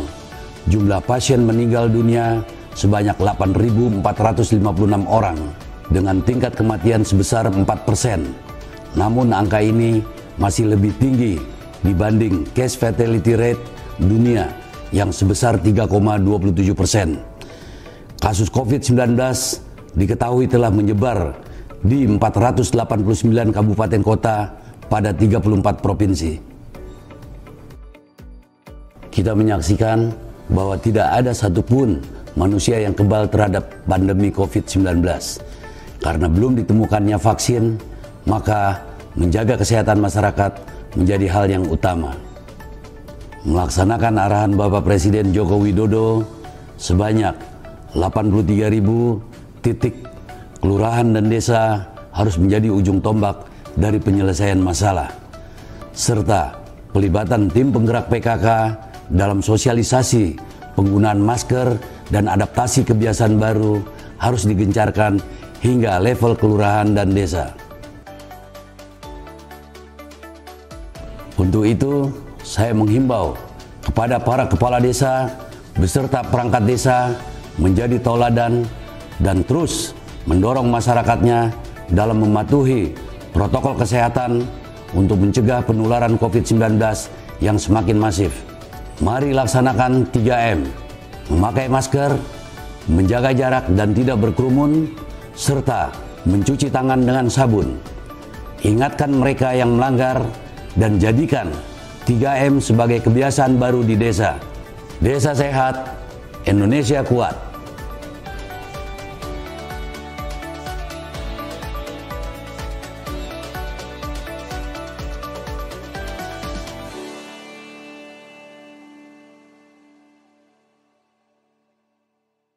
Oke, pesan dari Pak Nata 3M. Oke, kalau memang masa pandemi kita mesti apa mengikuti protokol karena uh, hari ini kita mendiskusikan Pertamina, uh, Perta kita uh, ingin mendengarkan penjelasan dari Mas Mardian. Beberapa sudah uh, dari YouTube uh, sudah saya share, ada dari Rio, ada dari uh, Trenggalek, dari ada Bu, BUM BUMDes juga ikut menyimak. Ini juga ada Pak uh, Kisman di Bali, kemudian ada dari Makassar. Ini selalu mengikuti malam mingguan kita, teman-teman dari Kemendes. Uh, saya tidak bisa membacakan satu-satu, takut waktunya habis, tetapi yang menjadi penting adalah ada beberapa pertanyaan yang apa sudah terlontar yang coba saya yakin Mas Mardian punya jawaban-jawabannya termasuk ada beberapa hal tentang pertasop dengan pertades dan seterusnya. Jadi kayaknya uh, dulu pernah ada apa uh, bareng-bareng BUM BUMN ya BUMN shop kemudian ada pertasopnya ada apa dan seterusnya mungkin itu yang dimaksudkan tapi yang jelas Uh, silakan Mas Mardian yang lebih paham untuk bisa memberikan jawaban dan biar enggak keliru. Monggo Mas. Eh, terima kasih Pak Koco. Ya, mungkin saya menjawab yang bisa saya jawab Pak ya. Kalau yang nggak bisa saya jawab mungkin saya uh, diskusikan dulu dengan tim. Dia ada beberapa pertanyaan nih. Yang pertama tuh Riau kapan? Nah, jadi memang Riau ini uh, jujur agak uh, belakang kami masukin, tapi sekarang udah masuk target karena sebelumnya kita produk di sini kita tawarkan adalah uh, Pertamax ya. Di Riau itu memang sebelumnya belum ada supply pen Pertamax, adanya Pertamax Turbo di situ. Nah, karena itulah kami kejar itu ke region, tolong segera diadain di sini Pertamax supaya program Pertasop ini bisa masuk. Kan Riau wilayahnya besar sekali Pak ya. Kecamatan besar termasuk provinsi yang besar di Sumatera. Nah, sekarang udah masuk nih di SIA itu TBBM SIA udah ada Pertamax dan dalam waktu dekat nih teman-teman dari Pekanbaru lagi memapping nih Pak mana aja wilayah-wilayah yang bisa kita uh, jadikan pertasop. Nah, mungkin sedikit saya tambahkan bagaimanakah cara mendaftar pertasop tadi? Kita ada beberapa jalur di sini Pak. Satu tadi ya website. Nah, yang kedua kalau pengembangan literatur lebih lebih apa? Lebih istilahnya lebih terorganisir, bisa nanti mungkin rame-rame bisa menyampaikan dulu ke Kemendagri tempat Paucok bisa ya. Nanti ke Paucok dulu semua silakan di mapping. Kalau bisa dikoordinir ya mungkin di level bupati ini loh di wilayah saya yang sesuai spesifikasi yang 10 kilo gitu kan. Nanti wilayah-wilayahnya silakan disampaikan dulu. Nah nanti nyampe ke ke tempat Paucok bisa kemudian nanti pasti Paucok akan diskusi dengan kami. Kita lihat kita survei. Kalau memang sesuai kriteria yang penting sesuai sama kriteria juknis Pak. Bisa kita eksekusi. Itu yang yang yang yang penting. Nah, yang ketiga juga kami nanti juga di semua wilayah, ya kan mungkin teman-teman sudah tahu ya, di setiap ibu kota provinsi pasti ada Pertaminanya, di situ ada kantor MOR, ada perwakilan di sana, bisa juga langsung. Dan saya kira nih dari pihak bupati semua pasti sudah sering sehari-hari kontak ya dengan dengan perwakilan Pertamina, baik itu SAM ya, sales area manager itu biasa membawain provinsi, atau ada juga sales branch manager yang membawa kabupaten, itu bisa juga kemarin nggak salah Kemendagri itu pas mengirim surat ke semua bupati dan melampirkan ya Pak Uco ya, ada kontak-kontak kita semua ya. Nah, itu bisa tuh. Ya. Jadi bisa tiga akses, Pak. Ya, bisa via web, bisa via Pak Ucok nanti Kemendagri timnya, kita juga nanti ada sekber atau bisa langsung datang misal komunikasi. Ya kalau bisa memang jangan satu-satu ya dikoordinir gitu level bupati atau apa camat. Jadi enak tuh masuknya, bisa kita mappingnya lebih enak. Jadi kita mencari, mengembangkannya juga lebih lebih enak dan bisa terstruktur gitu, tidak sporadis ya. Takut tiap orang pengen daftar, tiap orang pengen daftar bingung juga kita ya. Pak sebelah rumah saya Pak, saya punya tanah di situ. Ya, akhirnya semua pengen bangun di mana dia punya tanah, tapi kita tidak memperhatikan aspek-aspek lain. Mungkin itu. Jadi di Riau saya kira uh, udah masuk nih sekarang udah masuk mapping kita. Ya silakan Pak. Tadi akses tadi silakan dipergunakan untuk uh, memasukkan apa rencananya. Kemudian apa lagi nih? Simulasi keuntungan. Ya memang nih uh, kenapa orang ini jadi jadi kelebihan pertasop ini apa Pak? Investasinya kecil ya. Bapak bayangkan investasi SPBU berapa Pak? Miliaran itu. 5 miliar 7 miliar yang standar itu di luar tanah tanah juga mahal nggak kalah mahalnya gitu loh nah sedangkan pertasop ya Pertasop lahan yang dibutuhkan kecil ya, cuma 200 meter. Ya, investasi cuma sekitar 250 juta. Ya, saya kira nanti bisa dihitung sendiri tuh Pak, margin sekian, ya kan, e, tenaga kerja sekian, bisa dihitung itu. Dan itu hitungan kita sih kalau full operate by mitra ya, investasi oleh mitra ya mungkin empat tahun tiga tahun udah balik modal itu. Ya, itu angka-angka sudah kita sampaikan tadi ya, tinggal nanti di, di cross check dengan UMR ya biaya operasi. Ya jangan untuk kalau levelnya yang goal ini nggak usah taruh pekerjanya dua lah satu cukup. Kan juga dia nggak buka 24 jam ya paling kalau di kampung-kampung kan bukanya pagi atau sore gitu bisa diatur lah. Jadi mungkin tenaga kerja bisa lebih murah.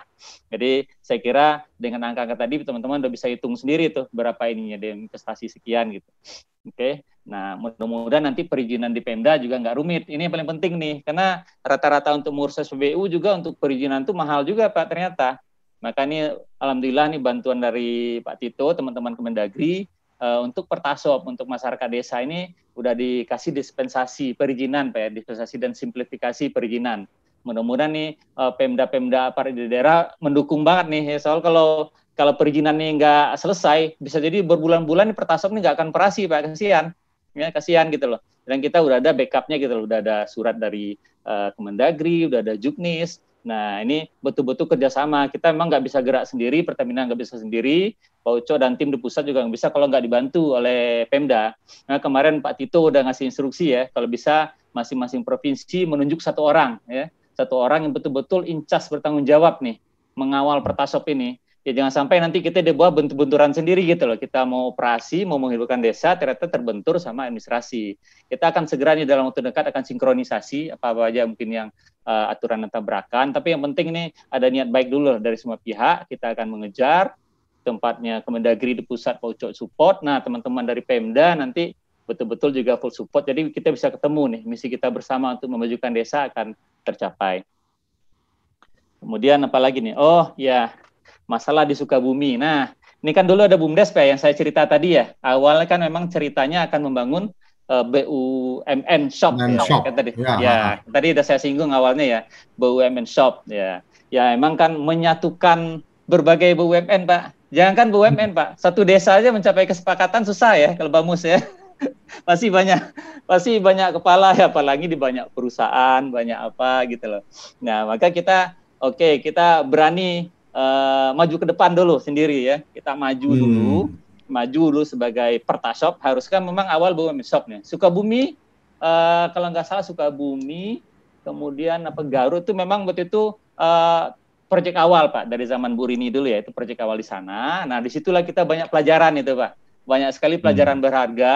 Dari situlah mungkin uh, kita dengan tim Bu Paudah, Pak Uco banyak mengambil pelajaran dari situ. Kita bikin regulasinya bagaimana, termasuk tadi pelajaran itu kenapa uh, kenapa kita apa uh, di situ kan kita mewajibkan memakai lahan desa ya, ya gitu yang kalau nggak salah di di Sukabumi. Nah di sini di mana di untuk uh, dengan Kemendagri dengan juknisnya itu kita tidak mewajibkan lahan desa. Kenapa? Soal kadang lahan desa itu berada di posisi yang tidak strategis, ya kan?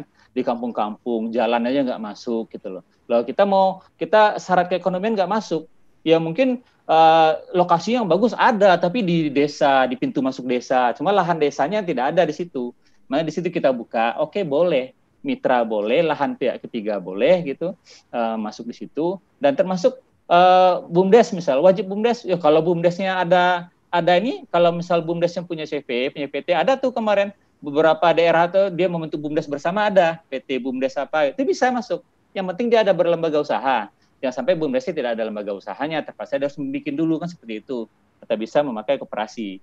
Jadi memang uh, yang di Sukabumi itu adalah cikal bakalnya Pak. Dari situ kita kembangkan lagi, kembangkan lagi lebih bagus uh, lokasinya. Maka sekarang kalau Poco udah dapat datanya tuh, lokasi-lokasi kita sekarang Pak, yang crash program itu rata bagus Pak. Omsetnya mungkin udah mencapai 400 dan ada yang mencapai satu seribu liter. Ada itu yang besar. Makanya agak lucu nih kemarin di Jawa Tengah ada masukan tuh uh, dari desanya, Pak, kami akan protes kalau nanti desa tetangga kami membangun pertasop. Loh, kenapa Pak? Loh kami omset kami udah bagus, masa mau dibagi Pak? Wah lucu juga nih. desa malah ini malah dia nggak mau uh, membagi gitu di desa tetangga. Jangan Bapak bikin-bikin dulu ya kalau nanti um, bikin kami bisa hancur Pak. Maka nanti ini kita harus jadi wasit nanti Pocok nih. Kita harus jadi wasit Pak. Bagaimana kita seimbang. Mas, Mas Mardian, Mas ya. Mardian, ya. aku, aku potong untuk yang ini. Ini nah. tapi yang seperti ini benar Mas. Artinya gini. Hmm. Tetap harus ada proteksi dari hmm. apa teman-teman di Pertamina ketika apa eh, teman-teman Pertasop ini sudah berjalan karena case seperti ini saya pernah alami ketika waktu mahasiswa saya dulu mengelola wartel gitu kan. Eh, hmm dulu wartel kan aturannya harus ada kamar mandi, harus ada apa dan seterusnya gitu kan. Habis hmm. itu terus ada wartel yang cuma satu kamar aja gitu kan. Nah, hmm. itu yang kemudian investasi yang sudah besar ini membuat mati sementara kita sama-sama mitranya Telkom kan gitu.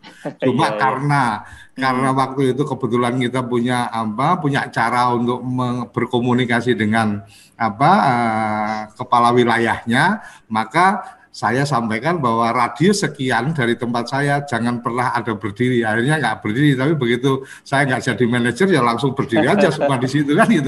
Nah, otomatis langsung mati mas. Jadi mungkin itu yeah. bagian yang juga jadi yeah. pertimbangan karena kan nah. ini agendanya kan juga jadi bisnisnya teman-teman yeah. di desa juga. Jadi ada tiga keseimbangan yang mesti kita jaga di sini Pak. Satu ya, keseimbangan ya. dengan SPBU sistem. Ya kita kan juga ingin SPBU ini investasinya besar Pak Kita ya. mesti jaga itu, jangan sampai kita mengkanibal dia udah invest di maruni besar kan, uh, miliaran ya. gitu. Nah gitu, makanya tadi kita keluar aturan kenapa 10 km dari SPBU. Jangan hmm. bikin pertasopnya di sebelah SPBU gitu loh, ya kan kita bisa ya, kita cakar-cakaran. Yang kedua hmm. nanti kita juga pertasop tambahannya kita mesti mikirin nih.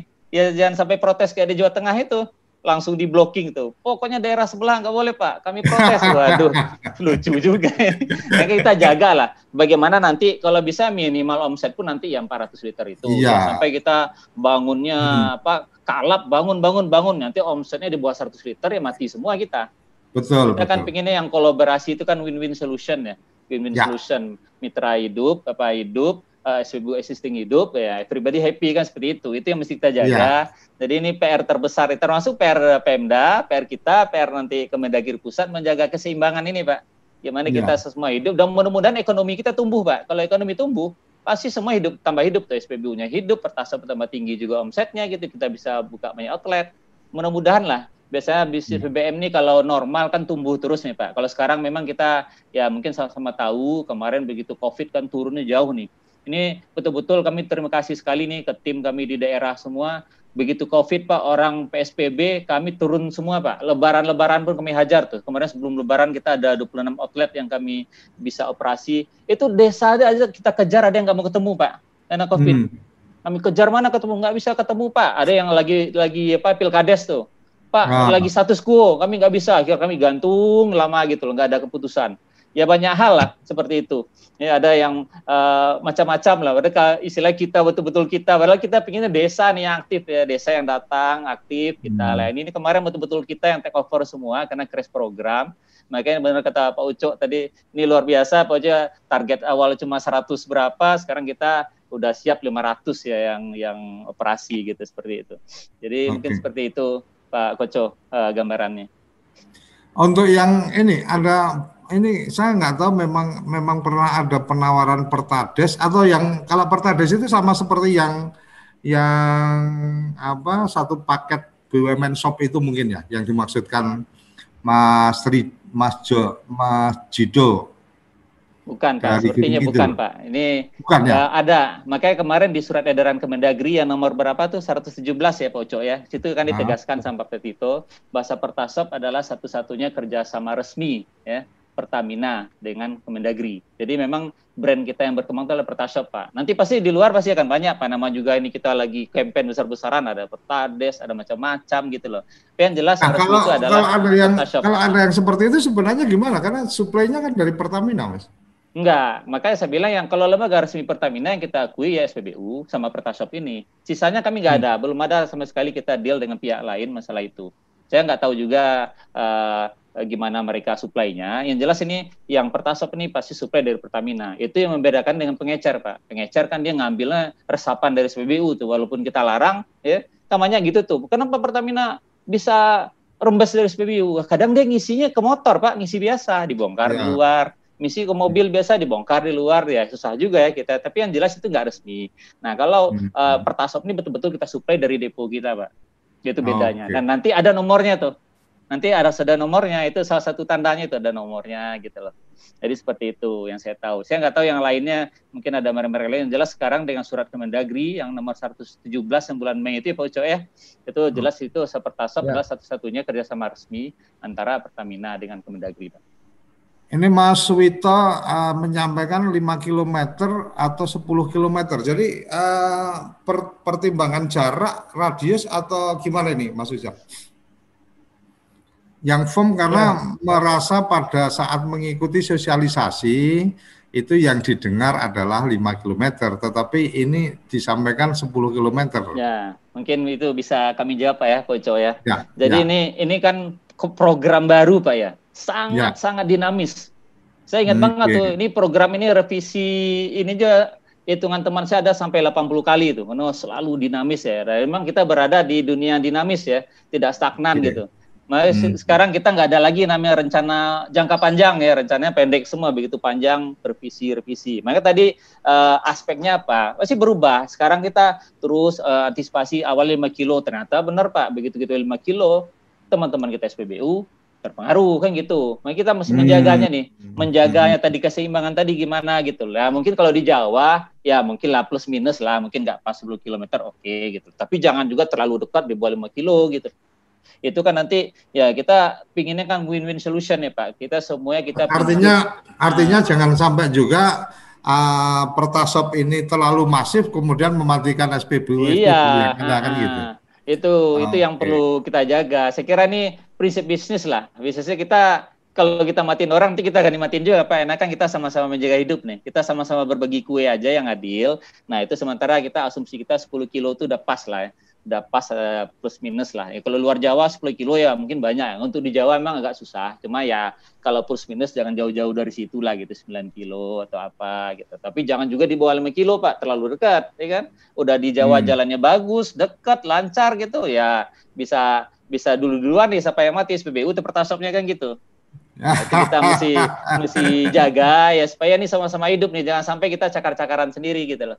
Itu sasarannya. Uh, ada yang menarik ini se uh, sebelum kita nanti ada rehat sekali lagi.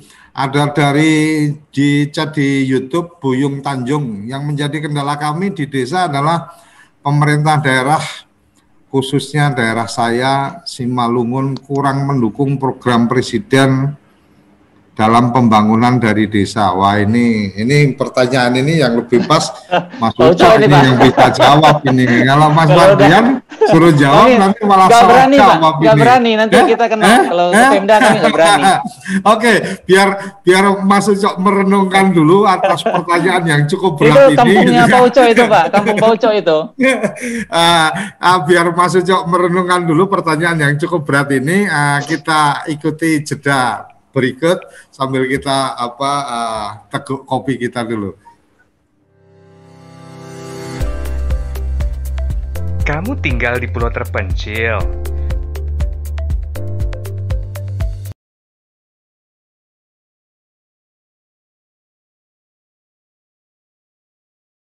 Fiber, ADSL, dan juga 3G internetan dengan cepat pasti cuma akan menjadi mimpi. Eits, jangan khawatir. Sekarang ada Desa WiFi dari Ubiq. Mimpimu akan segera menjadi nyata.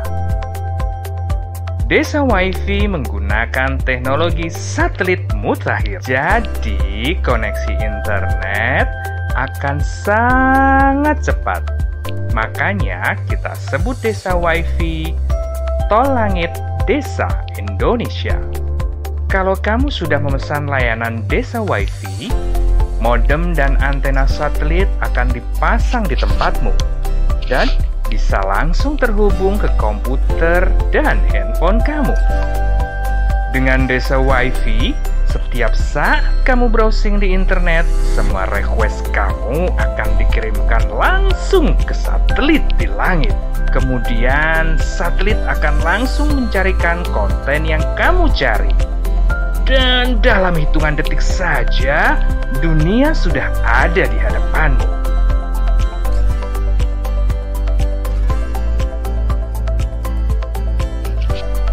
Mau pakai tol langit? Pakai desa wifi, kunjungi www.desawifi.id. Oke, Mas Uco silahkan. Jadi ini kalau yang pertanyaan yang tadi itu uh, kelasnya saya aja nggak berani komentar, apalagi kelasnya yang pebisnis Mas Mardian. kalau komentar tentang bagaimana pemerintah mendukung pemerintah pusat dan seterusnya salah lagi nanti Mas Mardian. Silakan Mas Ujo, sampean yang punya tanggung jawab untuk menjawab pertanyaan yang tadi. Kampung Bauco ini, silakan Pak. Mas Ujo, silakan. Baik, uh, terima kasih.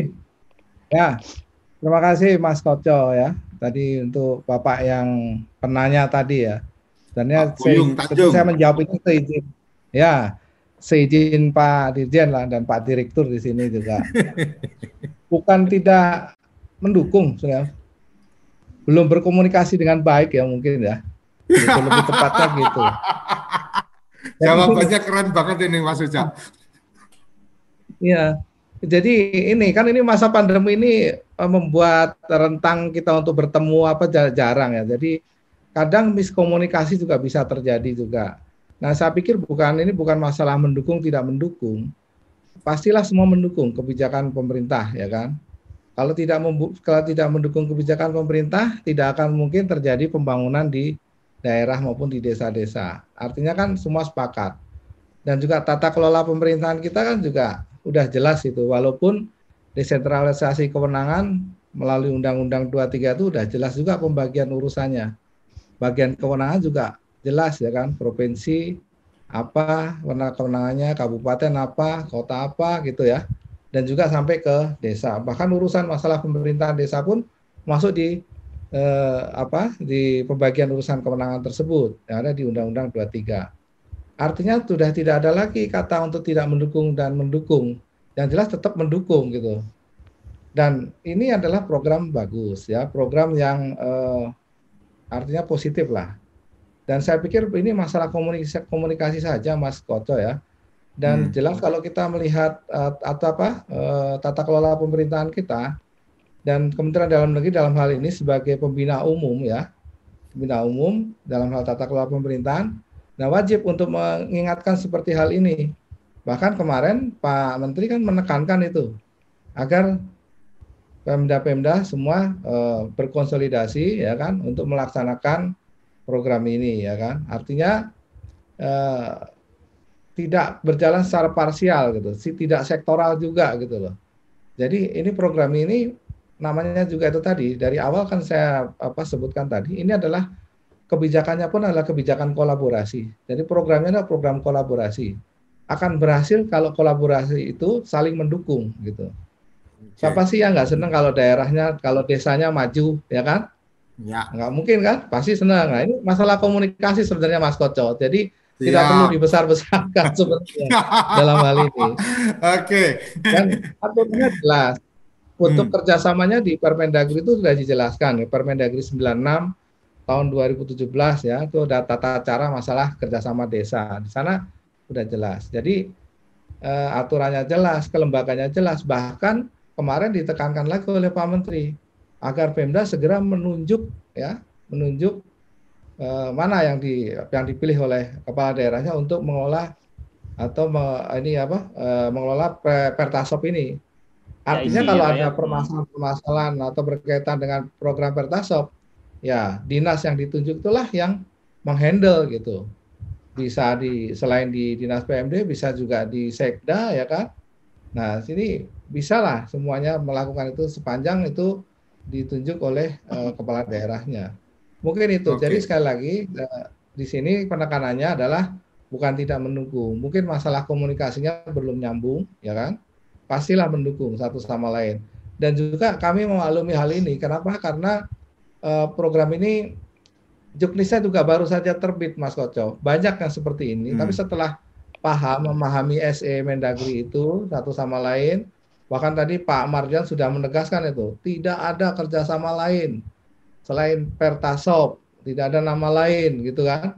Memang benar belakangan kemarin setelah apalagi setelah launching di Semarang itu banyak hal-hal seperti itu. Bahkan saya ada kalimat mendukung tidak mendukung itu bukan hanya ini saja, di daerah lain itu juga ada begitu. Kalau Pertasop saya dukung, kalau yang lain tidak dukung. Nah, akhirnya kita tegasin lagi itu. Program yang sebenarnya adalah ini yang di, eh, apa uh, yang ditekankan oleh surat edaran Menteri Dalam Negeri itu. Nah, mungkin itu ya, Pak Koco. Okay. Jadi mari kita garap bersamalah program ini dengan melibatkan apa tata kelola pemerintahan yang baik gitu. Itu Pak, makasih. Oke. Okay.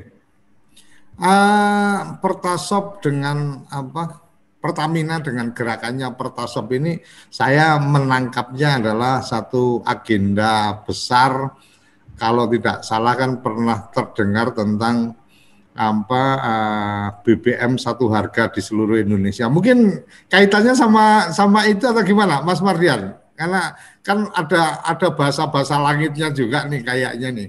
Ketika BBM satu harga, terus kemudian Pertasop, kemudian yang saya tangkap kan harga dari Pertasop itu kan sama dengan harga SPBU. Artinya berarti memang ini bagian dari apa uh, social obligation-nya apa Pertamina untuk kemudian apa memenuhi sebuah uh, komitmen satu harga di seluruh Indonesia. Mungkin itukah Mas Mardian?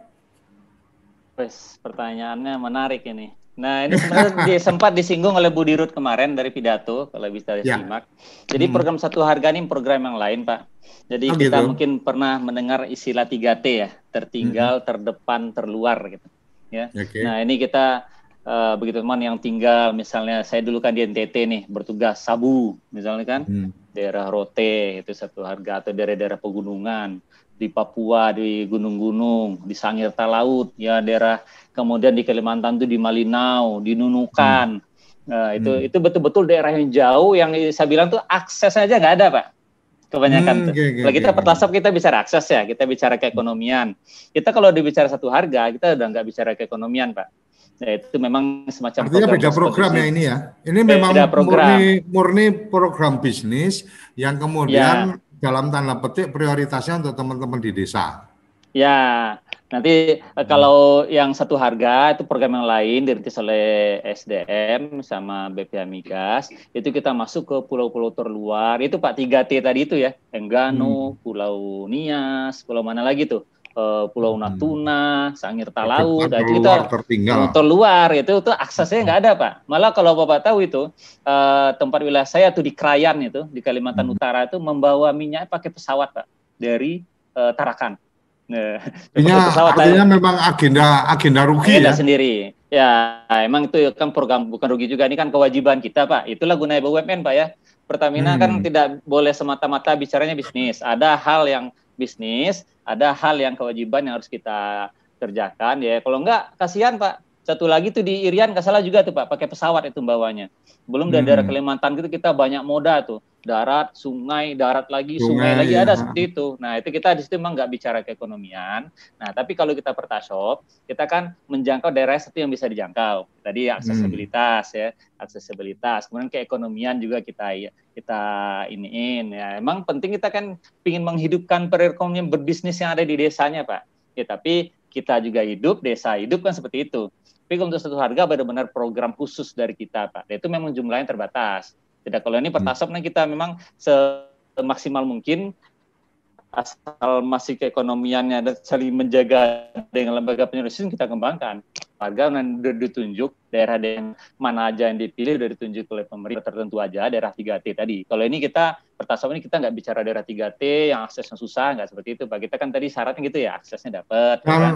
dan produknya produk BBM ya kan? non bersub ah, non subsidi ya Mas ya bukan apa bukan premium ya, tapi benar. pertamak ya. Hmm.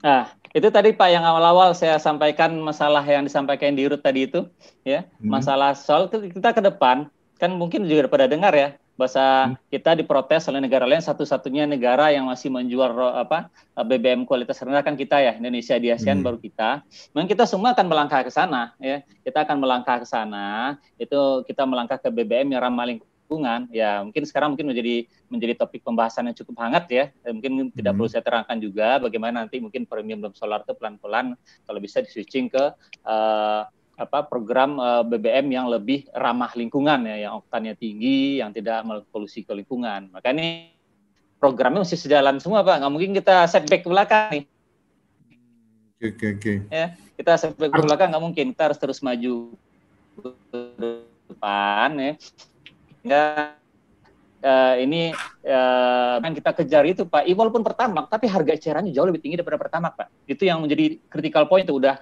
kata Bu Dirut kemarin itu udah apa kualitasnya nggak jelas ya, oplosan ya kalau pengecerannya hmm. sekarang. Kemudian apa jumlahnya takaran juga nggak tepat, kualitas pun kan juga kualitas rendah. Sekarang kita memberikan kualitas tinggi, harganya sama Pak dengan harga SBBU walaupun pertama gitu loh tidak ada harga persis sama uh, harga di Jakarta, uh, harga di mana misalnya di, di Jambi misal dengan di Kerinci sana pertasnya sama nanti kalau dia masih satu wilayah. Jadi itu betul-betul uh, kita sesuaikan dengan program besarnya pemerintah ya bagaimana kita memang akan masuk ke spesifikasi bahan bakar uh, yang sesuai dengan ketentuan lingkungan hidup, Pak. Oke. Ini ada yang resen tapi karena namanya menurut saya belum jelas saya tanya dulu nanti namanya siapa karena tertulis di situ TV Desa Natuna dan TV Desa belum TV Desa tidak ada apa belum ada biru-biru di daerah kita masih ada hanya ada di Jakarta jadi silakan yang menggunakan nama TV Desa Natuna Natuna bisa merinim dulu namanya siapa supaya uh, dalam komunikasi kita jadi lebih enak kira-kira kayak gitu. Uh, Mas Mardian, ada bagian yang menarik mungkin dari apa yang di chat itu salah satunya adalah dari Mas Heru Islamik tentang mungkin perlu dipikirkan dampaknya pada warung-warung kecil penjual BBM pinggir jalan di desa. Saya saya masih apa saya sih melihatnya bahwa memang kalau secara harga kan mereka pasti akan lebih mahal karena uh, dengan proses yang seperti tadi Mas Mardian sampaikan uh, bisa jadi belanjanya ya kalau kalau dulu sih waktu saya masih di kampung dulu itu masih boleh beli pakai jerigen tapi harus jerigen yang besi kan gitu. Jadi saya sama bapak saya dulu kalau kalau ke SPBU harus pagi-pagi karena biar nggak mengganggu antrian, kemudian pakai jerigen yang besi itu gitu kan. Tapi sekarang kayaknya udah nggak boleh pakai jerigen dan seterusnya sehingga solusinya adalah tangki mobil yang diperbesar sehingga pas ngisi lebih dari 40 liter gitu kan. Tahu-tahu ngisi ya. ban, nah, ngisi bahan bakar kok sampai 100 liter padahal cuma mobil kecil gitu kan. Oh ternyata di dalamnya ah, untuk itu dan seterusnya. Nah, ke, kembali ke yang tadi, Mas. Ah, ketika kemudian ada beberapa pertimbangan seperti itu, artinya ada ada ada sisi yang lain sebenarnya yang apa uh, menjadi penting menurut apa menurut Mas Pardian bahwa oh ya itu memang bagian risiko bisnis bahwa ketika kemudian ada apa pertasop ya yang itu akan apa akan tergilas ibarat katakan gitu. Artinya secara secara bisnis ya ya wajar-wajar aja. Atau atau piye mas? Memandangnya. Jadi apa pun yang perlu kita, kita respon nih atas pertanyaan apa atas lontaran itu kemarin begitu kita sosialisasi di Semarang di Sentul ya. memang saya disamperin beberapa kades pak oh gitu ya? gimana ya? nih ah, petasok masuk mati nih bisnis kita ya emang nah. itu pertanyaan yang sering kita temukan ya nah, nah. di beberapa daerah memang sering lah itu pertanyaan yang ya di mana-mana pasti ada pak itu nggak nggak bisa kita pungkiri uh, pertanyaan seperti itu nah cuma kita mesti tahu nih alasan kenapa ada pengecer pak ya kan yang pertama ya. itu jarak ya jarak jauh nggak ada penyalur pasti ada pengecer pak kita nggak bisa pungkiri ya, itu kita nggak bisa hmm. salahin juga kan ya, ya. kita bisa salahin gitu loh nah cuma ada juga faktornya betul faktor keekonomian pak ada SPBU di depannya, ada juga pengecer di depan ada, Pak. Hmm. Karena di kota karena orang nggak mau ngantri kemudian di, lebih baik di, nambah dapat apa lebih cepat langsung tuangan gitu. Ya, kan faktor keekonomian bisa jadi antri di depan atau malas gimana cepat hmm. gitu. Ya, tapi kan kita juga akan kembalikan ke hukum ini dasarnya aja, Pak. Satu, pengecer kan hmm. bukan hmm. resmi dan ini BBM ini kan juga barangnya barang berbahaya, Pak. Ya, barang hmm. mungkin nggak tahu aja ini banyak sekali kejadian kios-kios pengecer itu bakaran dan korban jiwa pak sering mungkin mendengar itu yang kita nggak nggak apa kita kan keselamatan nomor satu nih pak. Banyak sekali meledak atau apa. Saya banyak tuh video kalau mau nanti di ada yang minta kasih tuh macam-macam. Semakin besar dia bikin pengecer risiko semakin semakin besar juga. Mungkin yang botol-botol pinggir jalan mungkin nggak begitu berisiko ya. Tapi hmm. begitu dia nimbun ya nimbun pakai plastik yang gak sesuai spek pak wah itu luar biasa tuh. Bisa meledak bisa apa gitu loh.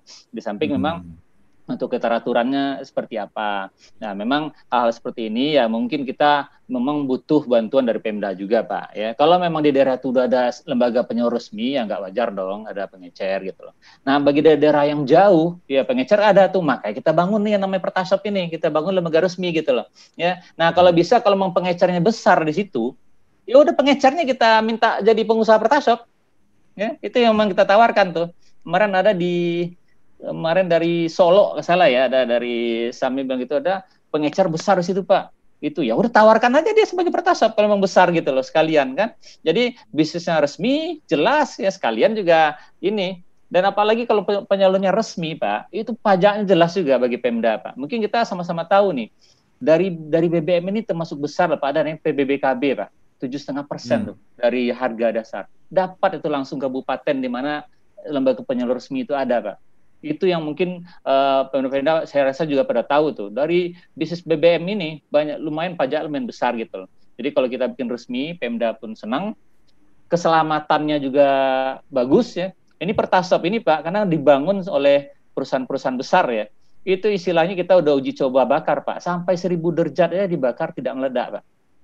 Ini bagus hmm. dia, dia ada ada head insulationnya karena double double wall ya ininya aman gitu loh bagi ini bagi ini. Coba kalau pengecar-pengecar itu, Pak, kebanyakan yang yang meledak seperti itu, nggak ada sama sekali perlindungan. Akhirnya yang korban tidak hanya yang mengecar, masyarakat sekitar, masyarakat yang lewat, itu yang yang perlu kita hindari, Pak, uh, untuk pengecar. Jadi kalau memang nanti pengecar yang besar, kita tawarin langsung ya. Ada kalau memang kan susah nih kayak sekarang nih dari 418 kita mitra yang resmi baru daftar cuma baru 35 Pak. Saya juga bingung nih. Maka minta bantuan juga nih mungkin uh, kita ada gerak berikutnya nih Pak Ucok ini ke mana hmm. nih desa-desa yang udah operasi ini kok mitranya kok nggak ini nih eh, nggak uh, muncul gitu loh. Harusnya kan tiga bulan udah di take over nih padahal bisnisnya menarik omsetnya gede tuh. Yang saya tahu kayak di Bali itu sampai seribu liter loh. Tapi sampai sekarang nggak tahu mitranya sukses, udah ada atau belum. Uh, Mas Mardian bisa berbagi sukses story dari Pertasop yang berjalan di mana ketika kemudian mungkin tiga bulan pertama posisinya seperti apa dan seterusnya Mungkin yang Bali. Ya. story. Yang ya. Bali, Mengwi Bali. bisa Mengwi ya. Itu yang kemarin kita launching di Bali itu Pak, yang dulu hmm. Pak Nata ya, uh, Pak ya, di sana di Bali itu itu uh, melejit tuh omset bisa sampai 1000 liter Pak. Ya memang kalau bisnis SPBU itu yang faktor hmm. kelima tadi Pak keekonomian. Kata istilah hmm. kita tuh lokasi, lokasi dan lokasi Pak. Itu paling krusial ya. sekali kalau bangun SPBU posisinya masih pas. Maka tadi kita belajar kayak yang tadi ditanya masalah uh, eh, BUM apa BUMN shop dulu ya. Mm-hmm. Ya, karena kita memaksakan tanah desa misal, tapi tanahnya tidak strategis, ya mm-hmm. akhirnya apa? Nggak bagus gitu loh. Nah pas nih di Mengwi ini saya langsung waktu itu turun pak, saya ikut nyari tuh sama teman-teman dari cabang Bali itu, ketemu langsung sama sekretaris desanya di situ. Saya langsung mm-hmm. cari mana tanah desa ada pak di persimpangan sana pak dekat pasar. Nah itu langsung tuh kalau udah dekat pasar, dekat keramaian pasti hidup. Benar kan? Ya. Dekat pasar di daerah Mengwi itu uh, ada di situ tanah desa lumayan besar itu. Besar semua SPBU pun bisa di situ Pak. Udah, udah ready, udah di paving block itu. Bangun di situ nggak butuh waktu lama Pak. Langsung melejit sampai satu KL tuh omsetnya. Jadi memang hmm. nanti masih teman-teman ya masih jeli juga nih. Ini bagaimanapun kan kita bisnis ini sustain ya. Pingin berjalan terus. Jangan sampai kita niat membangun sebulan mati. Kan sayang padahal tadi misi awal kita kan supaya bisnis sustain dan bisa menarik bisnis-bisnis lain masuk. Kita masih mencari kemarin kita crash program yang 418 itu kita sejumlah lokasi itu kita berpindah tempat Pak. Maka Pak Menteri menerbitkan surat yang baru ya untuk menjustifikasi bahwa kita itu boleh berpindah. Kenapa? Karena memang ada beberapa daerah setelah kita cek ya memang nggak nggak bagus potensinya ya kan? Hmm. berjalannya kecil jembatan dilalui tidak bisa terpaksa kita harus pindah gitu lokasinya jauh dari pemukiman. Ada juga tuh yang di tengah hutan yang di pinggir jurang gitu loh. Nggak ada hmm. lokasi. Ya ada memang daerah itu daerah hijau semua. Susah juga kan? Hmm. daerah hijau kita dari awal loh ini nggak bisa nih mengurus izin seperti apa. Jadi ini PR kita memang mencari lokasi yang pas yang ekonomis dan syaratnya masuk itu lumayan lumayan berkeringat pak. Ini kalau kita nggak bisa gerak dan, sendiri.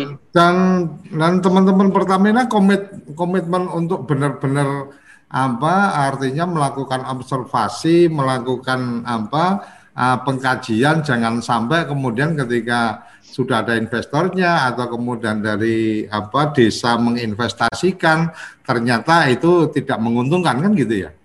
Iya, Pak. Kan ini sebenarnya buat keuntungan warga desa, ya kan? Hmm. Mereka hmm. malah sekarang buat yang di luar 400 kami menyewa konsultan, Pak. Kita sewa konsultan tuh kerjasama sama perguruan tinggi yang ada di daerah masing-masing, misal di Medan dengan USU, Makassar dengan Unhas, misal kita hmm. suruh mereka buat survei, Pak, survei kelayakan mana sih desa-desa ini yang layak gitu loh. Jadi supaya independen, Pak ya, independen takut kita hmm. subjektif, takutnya hmm. desa juga subjektif gitu.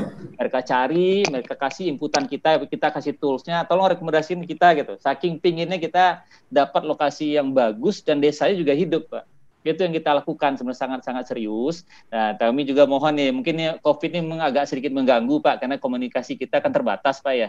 Banyak ya. komunikasi ya. via WA, nggak ketemu. Kan ketemu fisik sama ketemu Vicon agak beda nih Pak. ininya ya. ya.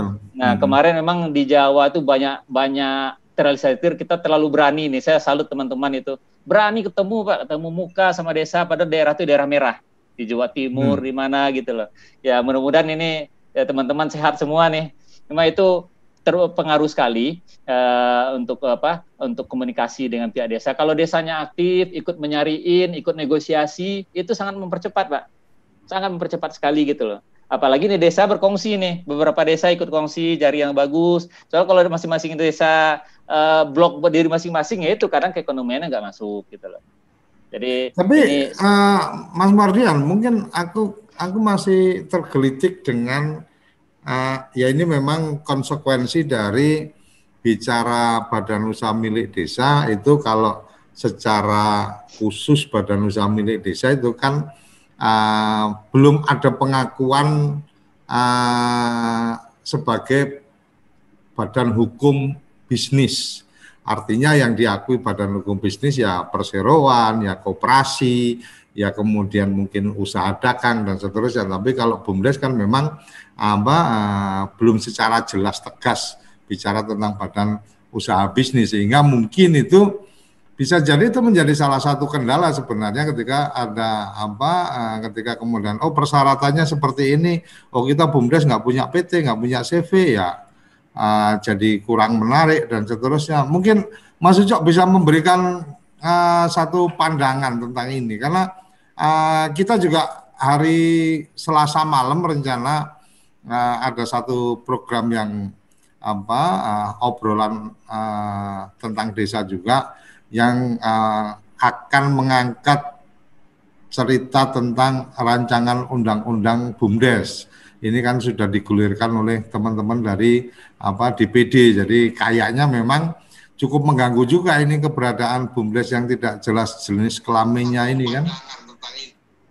Silakan Mas Ucok, mungkin ada yang ingin di, uh, ditambahkan? Ada yang ingin dikomentari tentang BUMDes yang kemudian tidak masuk dalam daftar yang dia ya suka nggak suka BUMDesnya suruh bikin apa PT atau bikin CV atau bikin apa. Tapi kalau menurut saya agak repot juga. BUMDes BUMDes diminta jadi koperasi kan nggak bisa. BUMDes bikin PT maka sebenarnya legal standingnya uh, badan hukum yang bisa punya saham mungkin malah desa bukan bumdesnya.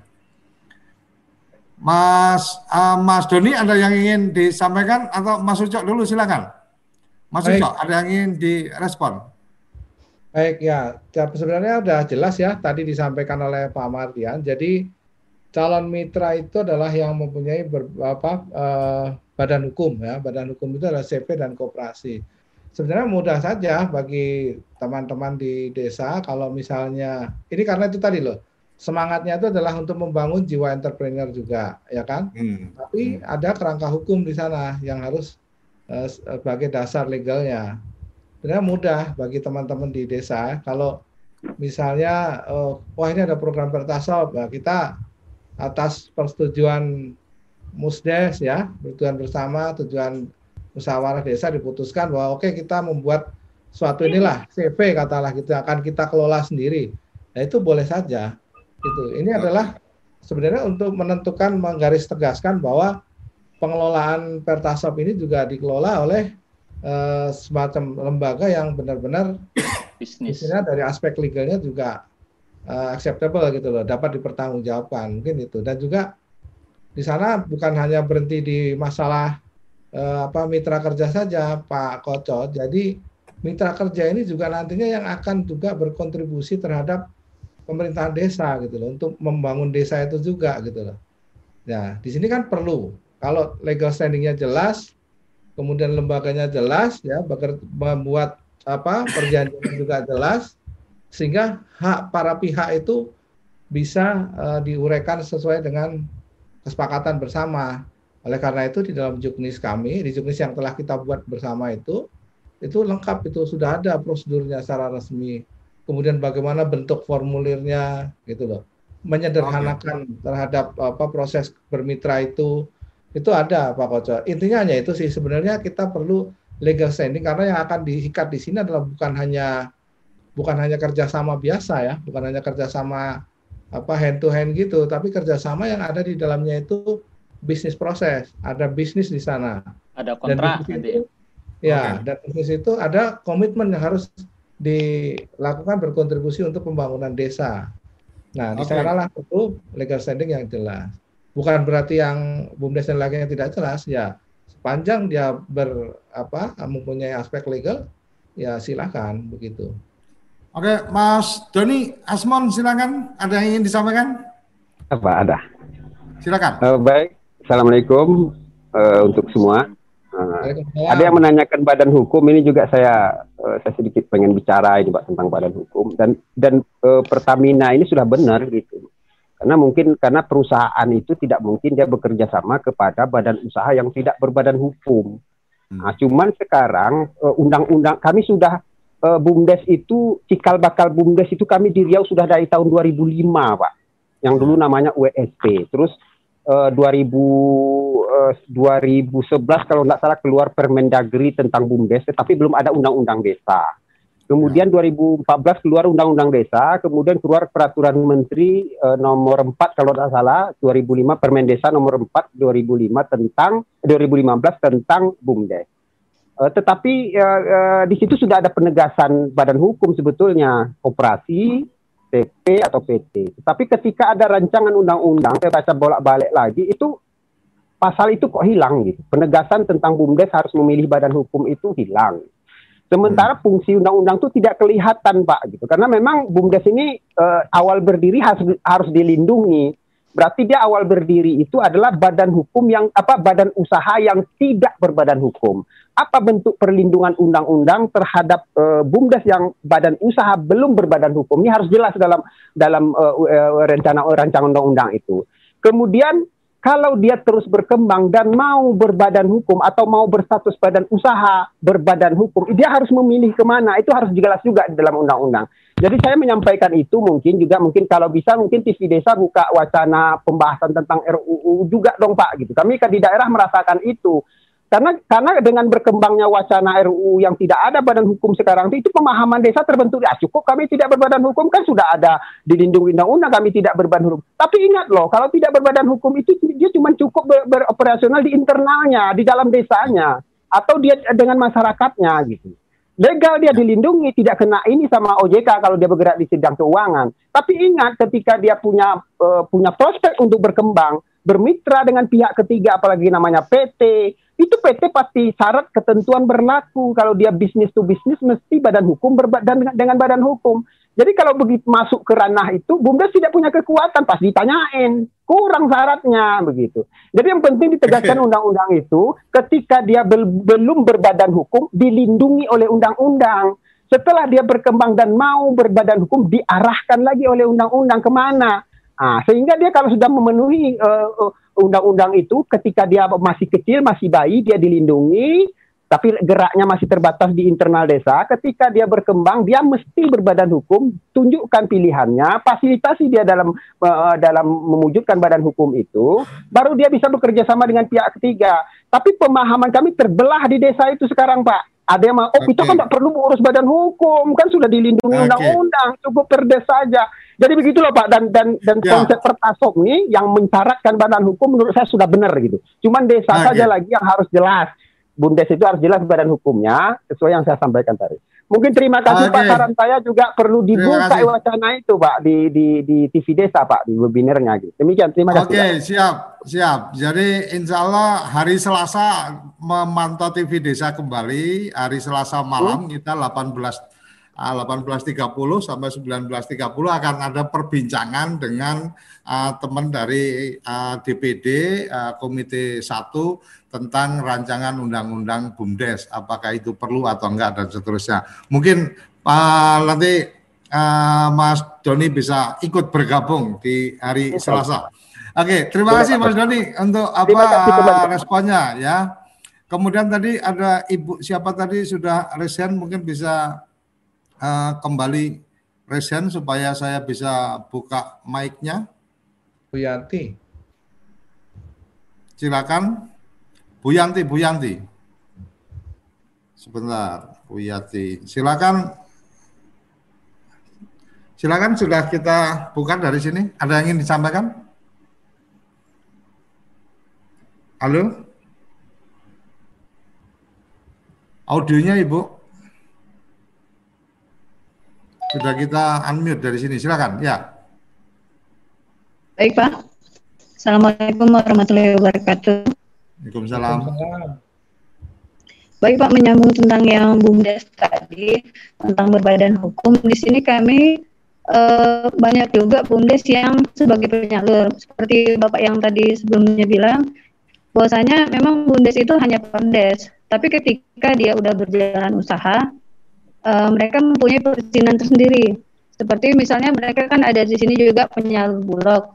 Itu memang uh, mendapat izin dari PTSP, Pak. Di sini rencananya banyak juga uh, BUMDes yang mau usaha Pertamini, Pak. Jadi uh, mengenai perizinan mungkin akan ber apa bermitra dengan Pertamina gitu.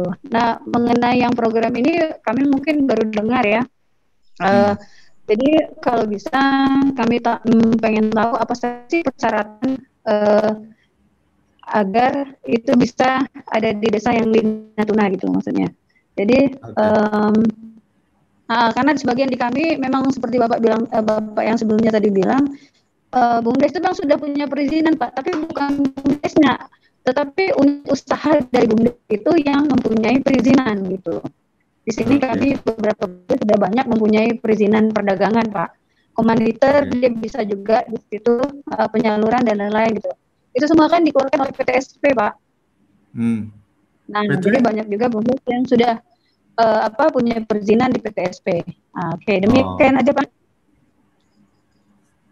Oke, oke Mbak Yanti sudah kita tangkap. Jadi uh, yang kita pahami memang kemudian ini ini menjadi menarik untuk kemudian to be discussed artinya kembali didiskusikan. Tetapi uh, bahwa Pertamina perlu apa uh, perlu kejelasan badan hukum usaha itu adalah satu kewajaran. Dan kemudian uh, ketika bicara BUMDes itu berharap untuk bisa bekerja sama dengan Pertamina juga satu kewajaran karena kalau kita mau runtut ini salah satu mungkin agak agak apa uh, agak uh, agak melebar dikit. Tetapi kalau kita kalau kita bicara undang-undang sumber daya air umpamanya itu disebutkan di situ runtutannya adalah ada BUMN, ada BUMD, ada BUMDes. Artinya ada pengakuan bahwa prioritas itu diberikan kepada siapa dan seterusnya. Artinya BUMDes ini memang secara runtutan sebenarnya ya harus jadi cucunya BUMN kan gitu, uh, anaknya di BUMD kan gitu. Kalau kalau pemahaman uh, di sisi undang-undang yang lain, tetapi itu bagian yang uh, kita akan diskusikan di tempat lain, bukan di tempat ini. Yang Mbak Yanti tadi sampaikan, Mas Mas Mardian ini menarik apa teman-teman di sana lebih duluan dengar Pertamini daripada Pertasop ini memang karena memang Pertasop baru mulai uh, dan kayaknya memang butuh lebih masif ini apa uh, mensosialisasikan program ini. Monggo Mas Marian. Ya, terima kasih. Saya terima kasih dulu ke Pak Doni Asmon nih, berarti udah mengerti ini posisi kita. Bahasa kita memang secara perusahaan seperti itu. Nah, cuma Pak, ini perlu sedikit saya sampaikan, kemudian saya nggak salah nih. Ada badan usaha aja, ada badan usaha berbadan hukum. Itu badan hmm. usaha berbadan hukum itu adalah PT dan koperasi saja, Pak. Sedangkan CV itu hanya badan usaha, bukan berbadan hukum. Jadi harusnya BUMDes bisa masuk ke CV nih. Harusnya ya. Kan tidak masih berbadan hukum. Nah, tolong itu dikejar. Nah, saya kira kayak kemarin beberapa teman kayak di Jawa Tengah tuh BUMDesnya pada bisa Pak masuk. Nah, cuma memang terkendala masalah modal rata-rata. Karena dana yang dipakai kan kemarin dana COVID ya.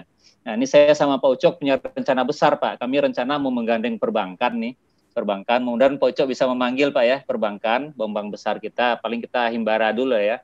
Mandiri, BRI, eh, sebetulnya BNI, ya Himbara lah BTN, kita combine dia. Nanti mungkin ya kita ajak juga bersama-sama untuk mengcoaching nih. Ini kan kita pinginnya lembaga-lembaga usaha yang ada di desa ini bankable, Pak. Nah selama ini kan ya. untuk jadi bankable itu kan belum ya, termasuk. BUMDes, hmm. badan usaha aja nggak ada, gimana mau berbankan kan? Apalagi nanti untuk menjadi lembaga resmi Pertamina, Pertasop, menebusnya ya. via bank, Pak Ya, perbankan nanti masyarakat mana? Badan usahanya apa? Kena lagi, Pak. Ya, perseroan harusnya Bum Bumdes itu mestinya posisinya CV bisa Pak, CV bisa. Ya. Kami kok udah buka, CV tidak berbadan hukum Pak, hanya berbadan usaha. Harusnya lebih gampang tuh. Bumdes bisa dengan gampang. Nah, kalau secara CV. kalau secara kepemilikan akan repot karena CV itu kan ada komanditer ya. dan seterusnya itu ketika bicara modal desa nggak bisa masuk ke situ. Hmm. Mungkin per, kalau perseroan kan kita bicara pada komposisi hmm. saham, tapi itu sisi yang lain. Tentang ya. Pertamini tadi yang lebih masif daripada okay. Pertasop mungkin Mas Mardian ini ya. jadi tantangan. Tadi tadi kan disebutkan kalau nggak salah Natuna Pak ya? Ya. Ya, tadi mungkin bersinggungan dengan apa disampaikan Pak Koco tadi masalah satu harga. Natuna ini kan kepulauan ya. Hmm. Jauh sama statusnya kayak Sangirta Laut, kayak Pulau Sabu, kayak Mentawai. Nah, itu kita mungkin program cocok sih program satu harga Pak di sana. Dan itu udah disetting mungkin sama uh, udah ada pemerintah juga itu di situ lebih tepat ke Kementerian SDM buat di daerah sana karena kita kan bicara ini kita kan bicara pertasop ini untuk daerah-daerah yang aksesibel ya yang ini hmm. kan saya jauh ke Natuna nah itu ada program lagi Pak mungkin pas itu buat Natuna lebih cocok di sana gitu loh untuk yang Pulau Natuna. Tapi kalau kita bicaranya Riau tadi pertanyaan Riau, Riau bisa Pak bisa itu daratan itu bisa, hmm. tapi memang kan Bansi Riau itu gede sekali ya, banyak sekali kampung-kampung di hutan gitu kan. Nah, itu mungkin bisa kalau potensinya ada kita kembangkan pertasop di sana. Karena di sini kita bicaranya keekonomian.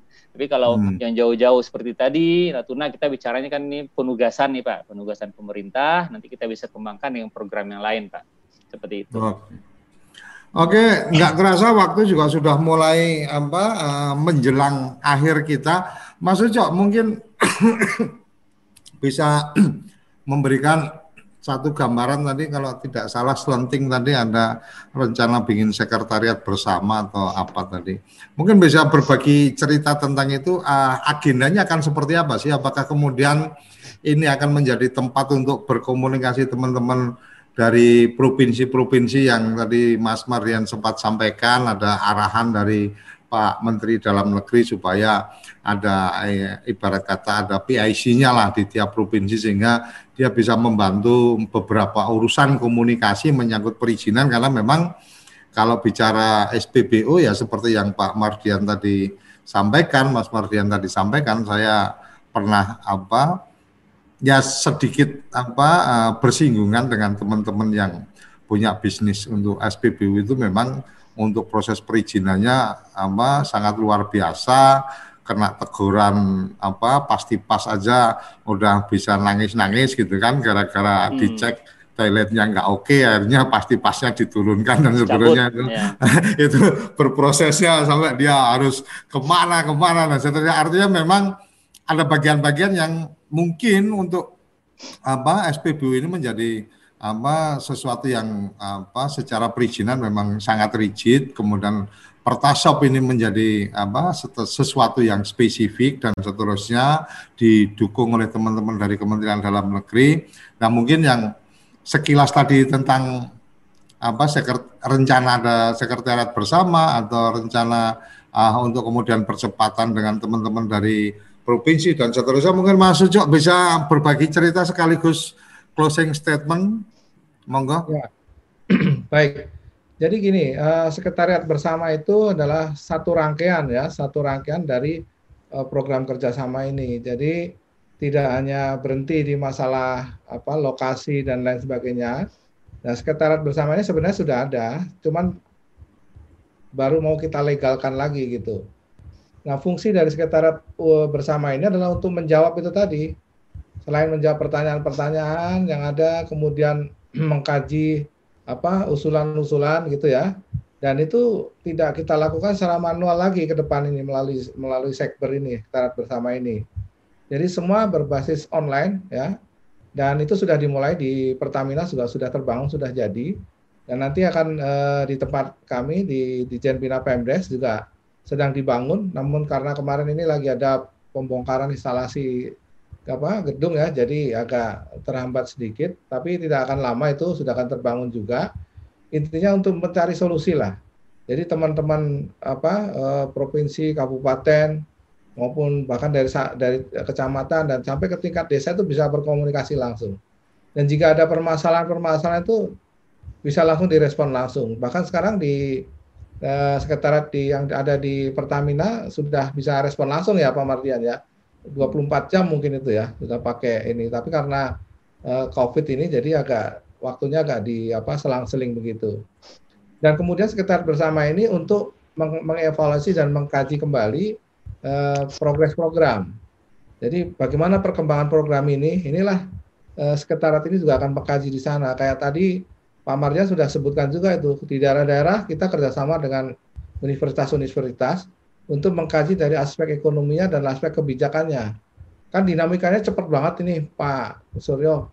Ya. Apalagi ya dari 124 sampai 500 ini ini tidak menutup kemungkinan beragam ya majemuknya persoalan yang ada di masing-masing daerah itu tadi.